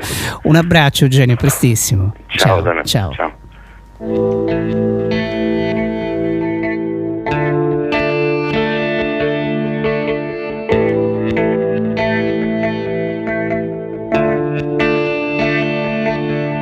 È l'amore che muove la luna, che muove il sole, muove le stelle, che le fa andare così da sempre, perché è l'amore del primo istante. È l'amore che fa andare il vento, che spinge le onde, gonfia le vele, che fa fiorire le primavere, è il sentimento di ogni amante. Each man kills the thing he loves, the thing he loves. Each man kills the thing he loves, the thing he loves. È l'amore che colora il mondo, che sa dipingere la bellezza nelle creature di ogni razza nel nuovo fiore che sta nascendo. È l'amore che fa il suo corso e che da sempre va illuminando ogni giornata, ogni momento in questo angolo di universo. Each man kills the thing he loves, the thing he loves.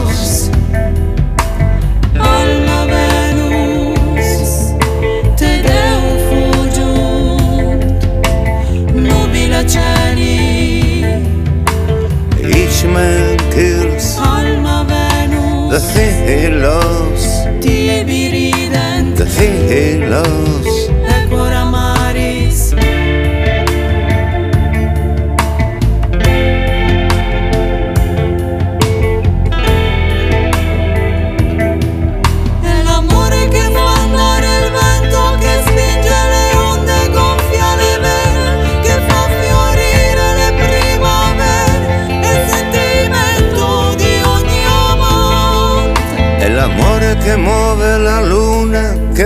il sole, muove le stelle, che le fa andare così da sempre, perché l'amore del primo istante.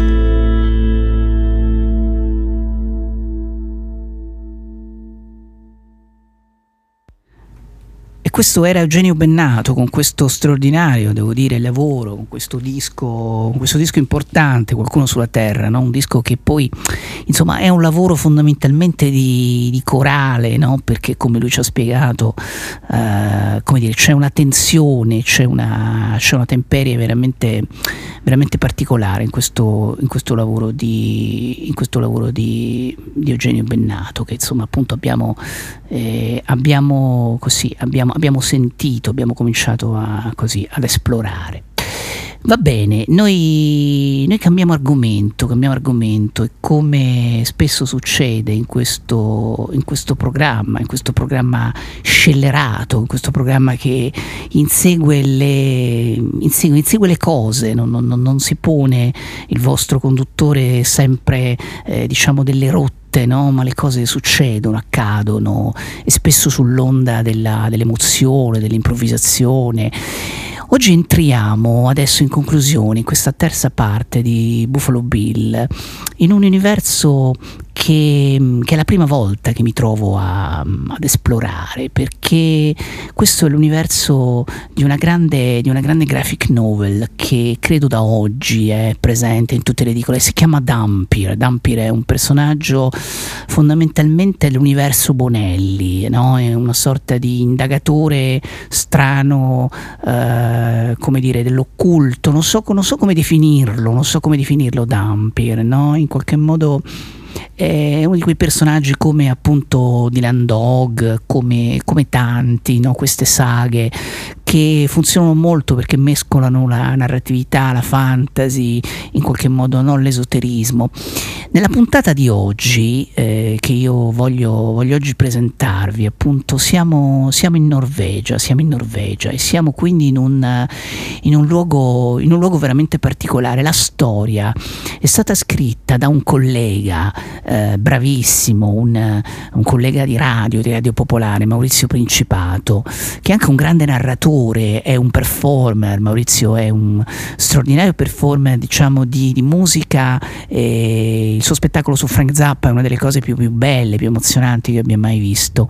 E l'occasione me la dà perché tutta la colonna sonora di Dampier, pensate, è dedicata insomma in qualche modo alla musica che viene dalla Norvegia, dove ci sono delle, delle realtà musicali, devo dire, di grandissimo impatto, di grandissimo livello, come questi signori qua che si chiamano gli Wardruna. Andiamo così in punta di piedi, entriamo in questo universo che è molto dark, è molto scuro, però devo dire ha una grandissima intensità.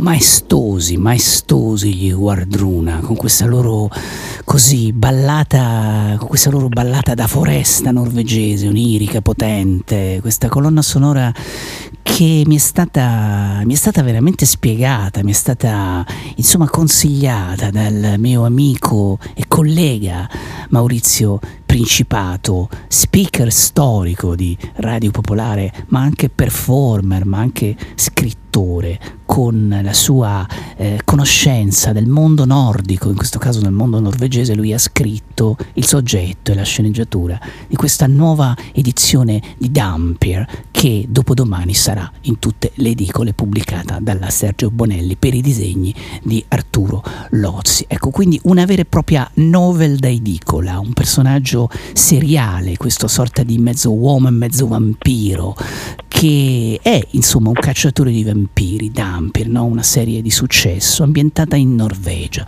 dove la musica la fa da padrone, dove la musica insomma in qualche modo è la cornice narrativa di questo, uh, così, di questo episodio di Dampir. Allora è con molto piacere che io oggi ho pensato di chiamare Maurizio Principato, non soltanto per raccontare la, eh, l'episodio, l'episodio di Dampir, ma anche per condurci un po' nel mondo della Norvegia, nella musica della Norvegia. E allora Maurizio, ciao, benvenuto. Buonasera, buonasera Jonathan, come stai? Buonasera a te. Ecco, sono un po' impaurito dopo aver letto Dampir, sono un po' impaurito perché insomma Dampir mette un po' di inquietudine in queste nevi perenni, in queste, ehm, in queste sette in qualche modo sataniche. Lui che ha sempre a che fare con questi, con questi morti viventi, con questi non morti, con questi mai nati come potremmo dire, no? È un personaggio destinato ad un compito ingrato in qualche modo, Maurizio. Sai, come diceva, come dicevano in un vecchio romanzo, uno sporco lavoro, ma qualcuno dovrà pur farlo. Ecco, E certo. l'aspetto, interessante, l'aspetto interessante di Dampir, che è nelle edicole italiane dal lontano 2000, quindi un personaggio longevo, infatti questo è il numero 251, quello che ho scritto io, ha una caratteristica, lui mh, va a caccia di vampiri, ma i vampiri si annidano in- nella società non solo come li immaginiamo pensando ai vecchi film della Hammer, quelli con Christopher Lee e Peter Cushing, ma anche in posizioni di potere. Infatti all'interno della serie Dampir ci sono due tipi di vampiri, i maestri della notte e i non morti. I maestri della notte sono quelli che possono trasformare gli altri in vampiri. I non morti sono quelli, diciamo, il braccio, il braccio meccanico, Il braccio cioè quelli che una volta armato. trasformati, eh, esatto, il braccio armato. Il braccio armato, esatto. quelli che una volta trasformati non possono più eh, generare altri vampiri. Ha una missione Dampir, lui figlio di un vampiro e di una umana, ha una missione che è quella di andare a caccia soprattutto di quei vampiri che sono, agiscono contro la società e quindi contro il genere umano. In questa sua caccia è coadiuvato da dei collaboratori che intervengono con lui sul campo oppure che lo assistono informandolo su ciò che succederà una volta arrivato laddove deve arrivare. Quello che mi è sempre affascinato di Dampir come personaggio è che viaggia moltissimo. Certo, si mette in cammino perché questa sua ricerca, questa sua missione lo porta in giro per il mondo. In questo caso, in questa storia specifica che noi stiamo raccontando, Dampir è arrivato in Norvegia.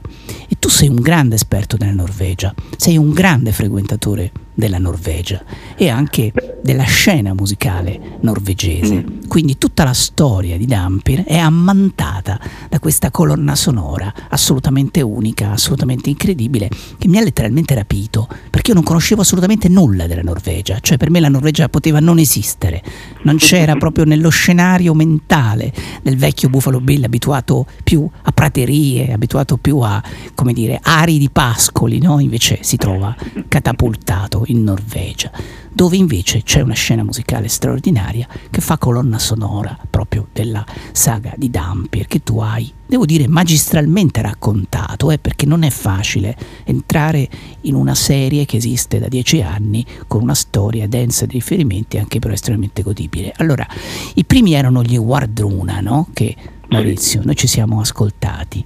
Poi ci sono tanti altri artisti, come questa artista, eh, questa, questa artista donna, questa artista eh, notevolissima che mi hai fatto scoprire, che ehm, come dire, frequenta la tradizione, però anche estremamente innovatrice in questo senso.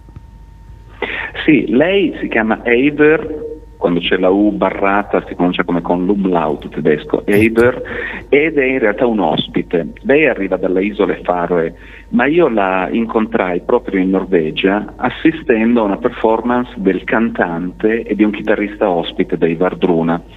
E vederla in azione, sentirla cantare, a volte semplicemente accompagnata da un tamburello, cosa che potrebbe far pensare alla pizzica pizzica o alla taranta, Sì. anche se con sviluppi melodici ovviamente diversi, è stato emozionante, così come lei- lo era lei o anche gli altri musicisti che incontrai in Norvegia, tutti molto modesti nell'apparire, pur facendo una ricerca musicale importante, molto spesso una ricerca filologica anche importante, recuperando anche strumenti di epoche vichinghe, non so bene come abbiano fatto a trovarli, ma ci riescono, oppure facendoli ricostruire, mantengono tutti un, un rapporto alla pari con quello che li circonda, quindi non c'è divismo, non ci sono ego deliranti, ci sono persone normali che lavorano, ma i loro concerti, ti assicuro, e spero tu abbia la possibilità di vivere questa esperienza, ai loro concerti tu entri in un'altra dimensione. Ecco, ce n'è uno in particolar modo di, di Eider che ho visto, perché tu mi hai dato qualche input interessante che io rivolgo ai nostri ascoltatori, che è un concerto in cui lei, eh, percuotendo questo antico strumento, questo antico tamburo, si trova come immersa in un'atmosfera, eh, diciamo, da favola, immersa in questa sorta di lago finnico, no? C'è un luogo di una grandissima, come dire, forza spirituale, di una grandissima suggestione con però quest'ordine, questo, questo rispetto, questa, eh, questa distanza no? che di questi tempi è poi necessaria. Ecco, lei ovviamente eh, fa quindi profonda ricerca, questo mi stai in qualche modo no? spiegando. Sì, sì, lei è già al suo nono album e continua a lavorare con grande costanza e con grande professionalità, oltre a collaborare con altri artisti. La scena musicale norvegese è stata di forte ispirazione. Io eh, ho avuto il piacere di andare diverse volte in Norvegia a viaggi di lavoro, dove per lavoro significava andare a seguire dei festival, il Festival internazionale di Bergen oppure il Festival del ghiaccio di Jailo. Il Festival del Ghiaccio è davvero qualcosa di unico perché costruiscono gli strumenti con il ghiaccio, facendo arrivare tipi di ghiaccio diversi da diverse parti del mondo e poi li suonano. E se in YouTube uno va a curiosare e scrive Può Ice vedere. Music Festival J-Lo, vede questi suonare il ghiaccio. Incredibile, incredibile. Intanto ascoltiamoci Eider, suggerita appunto da Maurizio Principato, oggi ospite di Buffalo Bill, per parlare di Dampier, ma non soltanto, ma per proiettarci proprio in questa straordinaria scena musicale della Norvegia. Lei è una delle protagoniste più interessanti.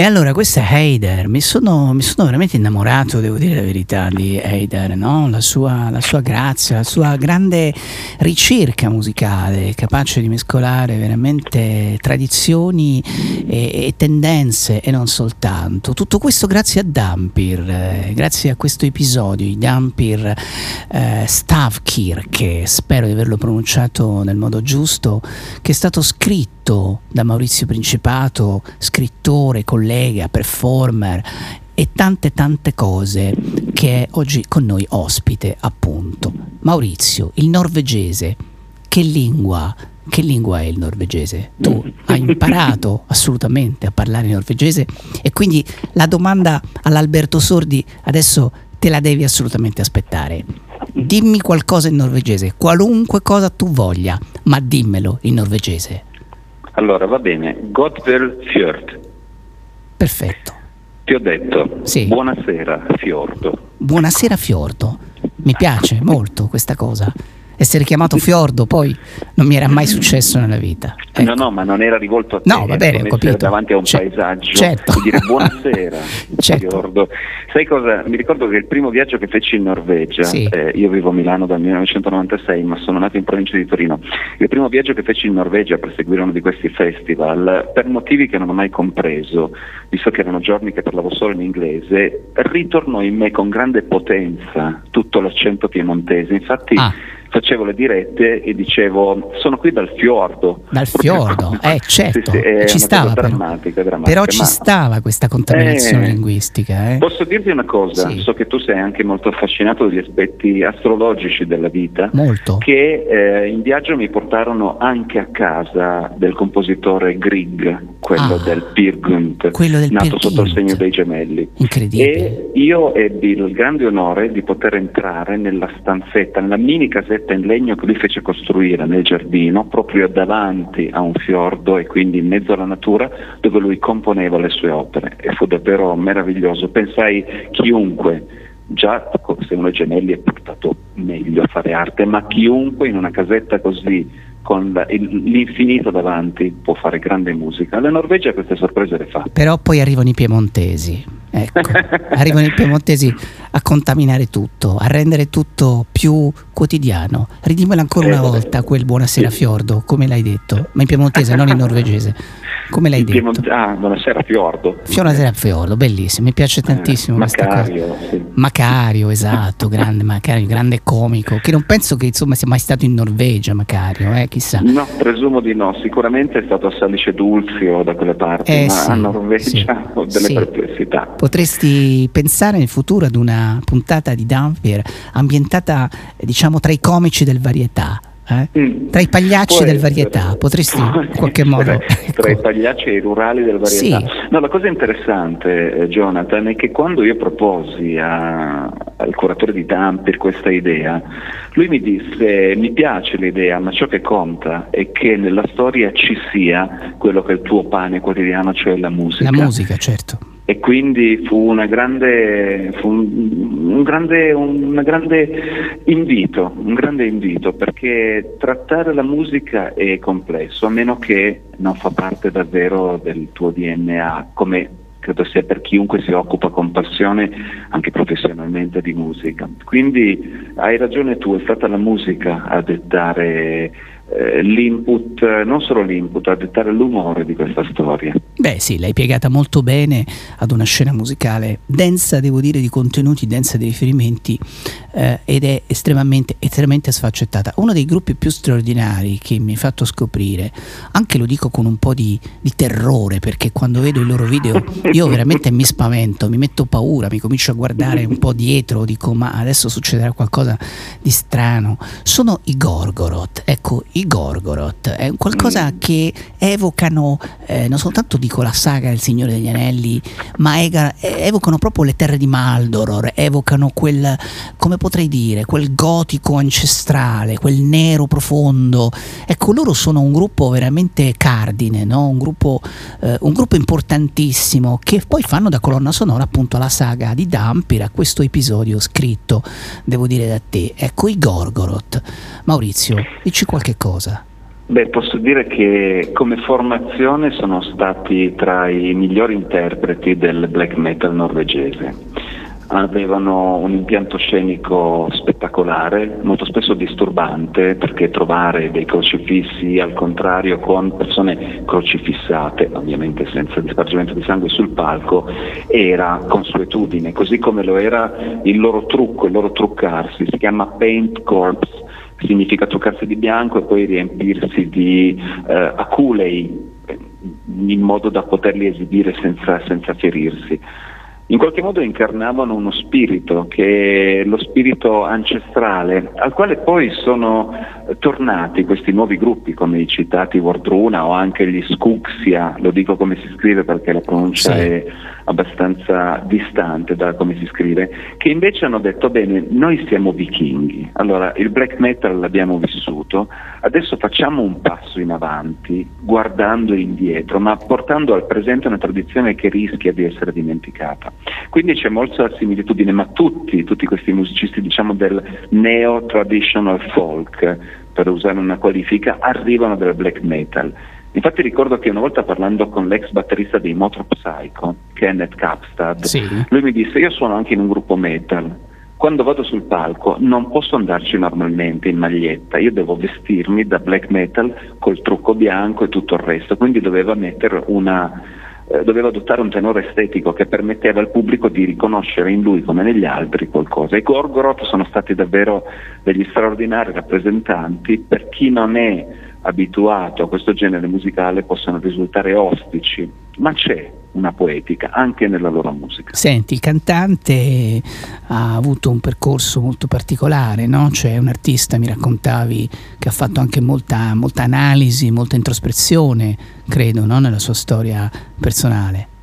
Sì, è stato diciamo il primo musici- o uno dei primi musicisti metal a fare outing, a eh, comunicare al mondo la propria omosessualità, lo ha fatto in modo sincero, senza divismo e questo ha permesso proprio a lui di diventare un punto di riferimento per tutti coloro che noi immaginiamo questo mondo come un mondo rudemente eterosessuale, ma eh, ovviamente, visto che l'amore non ha sesso ma è assoluto, allora è contemplato anche questo e grazie a lui anche l'omosessualità o tutte le varie eh, LGBT eccetera del mondo metal hanno potuto trovare un loro spazio. Quindi lui ha avuto un bel percorso, eh, la cosa interessante di tutti questi musicisti è che sono dei veri professionisti, cioè sul palco loro incarnano un certo personaggio nella vita di tutti i giorni pur mantenendo fede al loro credo, spesso al paganesimo,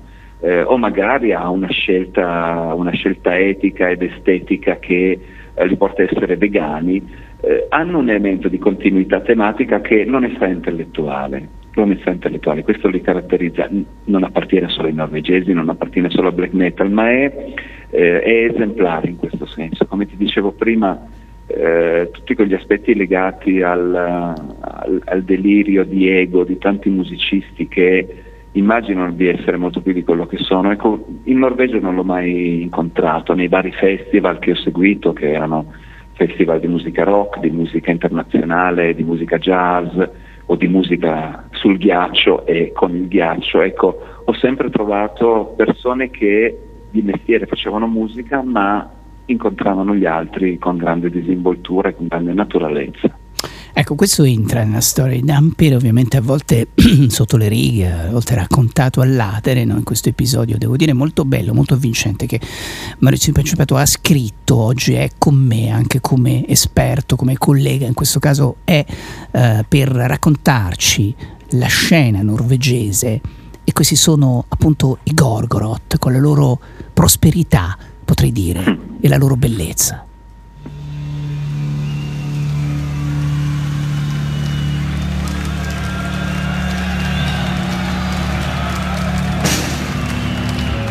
Prosperity and beauty.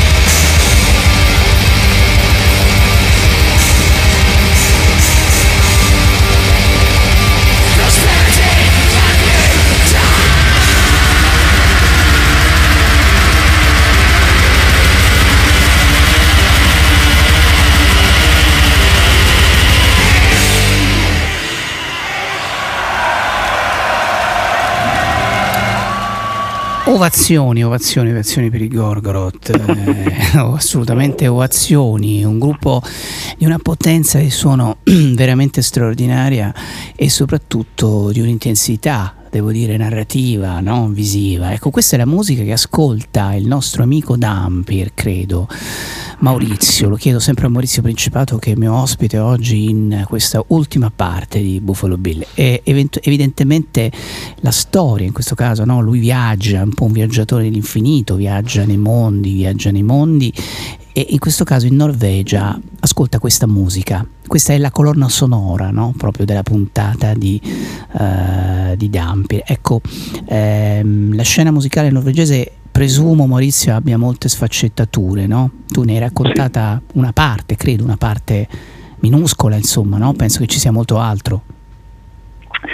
Certamente, Beh, ehm, andiamo sul femminile, prima abbiamo ascoltato Ever che era l'ospite, l'ospite inclusa nella scena musicale norvegese anche se arriva da isole limitrofe.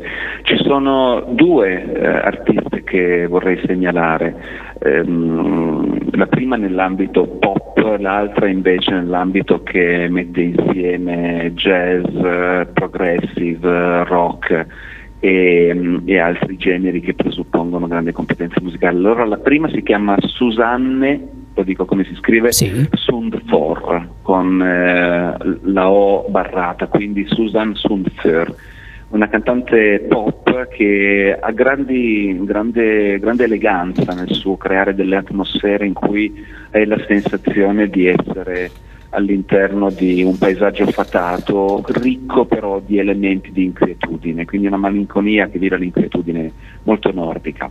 L'altra invece è una chitarrista, Hedvig con l'H iniziale Mollestad, che ha un trio, una chitarrista che ama il Black Sabbath, così come ama il jazz più sperimentale di John Coltrane. Ah, così mescolata. Musica, sì. sì, sì, sì, la sua musica è davvero spettacolare è una brava e bella chitarrista che non ho ancora avuto il pregio di vedere dal vivo e sentire dal vivo, ma ci sono parecchi suoi brani reperibili in YouTube, per esempio, Hedwig Mollestad Trio, e ti assicuro è davvero un'esperienza. Questo per fare un paio di nomi, ma la cosa interessante è che eh, ti può capitare, magari fai una passeggiata a Bergen, bellissima città sul mare a sud della Norvegia, e a un certo punto sentite la musica arrivare da un cortile, tu entri nel cortile e il cortile è prospicente, un locale nascosto all'interno del quale hanno organizzato un festival musicale e quindi ci sono dei gruppi che si esibiscono facendo tutto quello che puoi immaginare in ambito musicale, quindi passando dal rockabilly alla musica psichedelica o anche a certi eh, derive contemporanee della musica classica. In Norvegia si respira la musica, i musicisti hanno spazio e c'è una bella tradizione che si è sviluppata sin dagli anni 70, quando venne scoperta dall'etichetta ICM di Manfred Eicher come luogo in cui si poteva fare musica e incidere musica a costi contenuti. È un gran bel posto, da un punto di vista musicale assolutamente imperdibile, imprescindibile. Ecco, quindi devi tornare presto, Maurizio, credo, vero? Eh, in Norvegia. Quando... può, vieni con me però. Ecco, assolutamente. Io vengo e mi devi presentare Eider.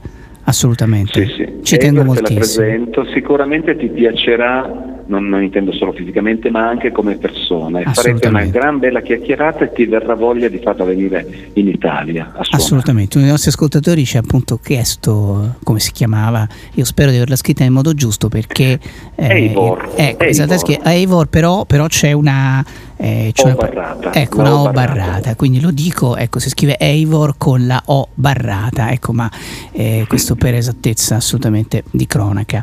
Senti, in conclusione, tuo, i tuoi recital, i tuoi, i tuoi speech radiofonici, i tuoi spettacoli radiofonici, no? io ricordo questo straordinario su Frank Zappa che fai, dove racconti in qualche modo la, la vita, il mondo di Frank Zappa, alternandolo poi con, eh, no, no, con, con le musiche, insomma in questo hai una capacità assolutamente unica eh, e non è soltanto Frank Zappa, perché tu ne hai molti. Eh, ecco, questi tuoi spettacoli che cosa, che cosa sono? Di- dici due parole, Maurizio. Sono storytelling con musica guida all'ascolto oppure con proiezione di video. In pratica io cerco di entrare nella vita dei musicisti raccontandola e far entrare chi ascolta nella vita dei musicisti e delle band, proprio nel loro modo di vivere la musica con queste storie. Poi Frank Zappa è il maestro per me, il riferimento intorno al quale ruota tutto quanto, ma come ben giustamente dicevi Jonathan non è l'unico perché ho parlato, ho raccontato anche gli ABBA una sera, oppure la scena musicale legata ai poliziotteschi italiani degli anni 70, perché la musica in fondo è un paesaggio sconfinato all'interno del quale puoi trovare se vai a cercare. E questo è quello che faccio io, cercare storie da raccontare, musica da far sentire e anche immagini da mostrare in questi storytelling che al momento non possono essere più dal vivo in presenza, ma continuano. perché Però online li puoi fare, sì, però li puoi fare volendo in streaming,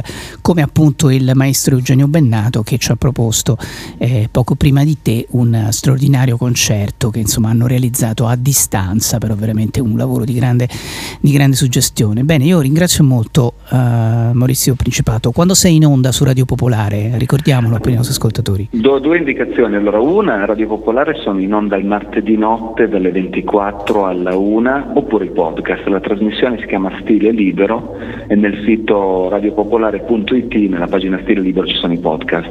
Un'altra cosa invece, in ambito web, basta scrivere in YouTube o in Facebook buone vibrazioni web e saltano fuori molte delle mie performance come web anchorman che in questi tempi sono una cosa che si può fare, si deve fare e che io faccio volentieri.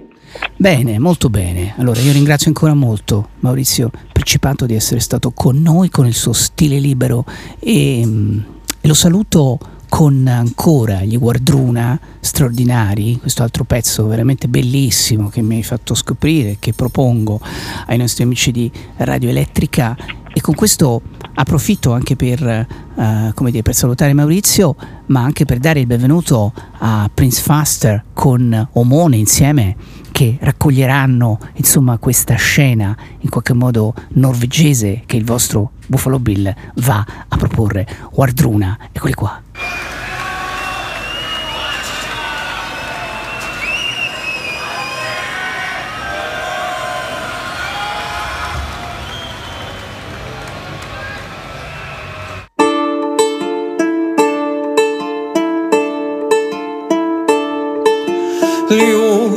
be your God love.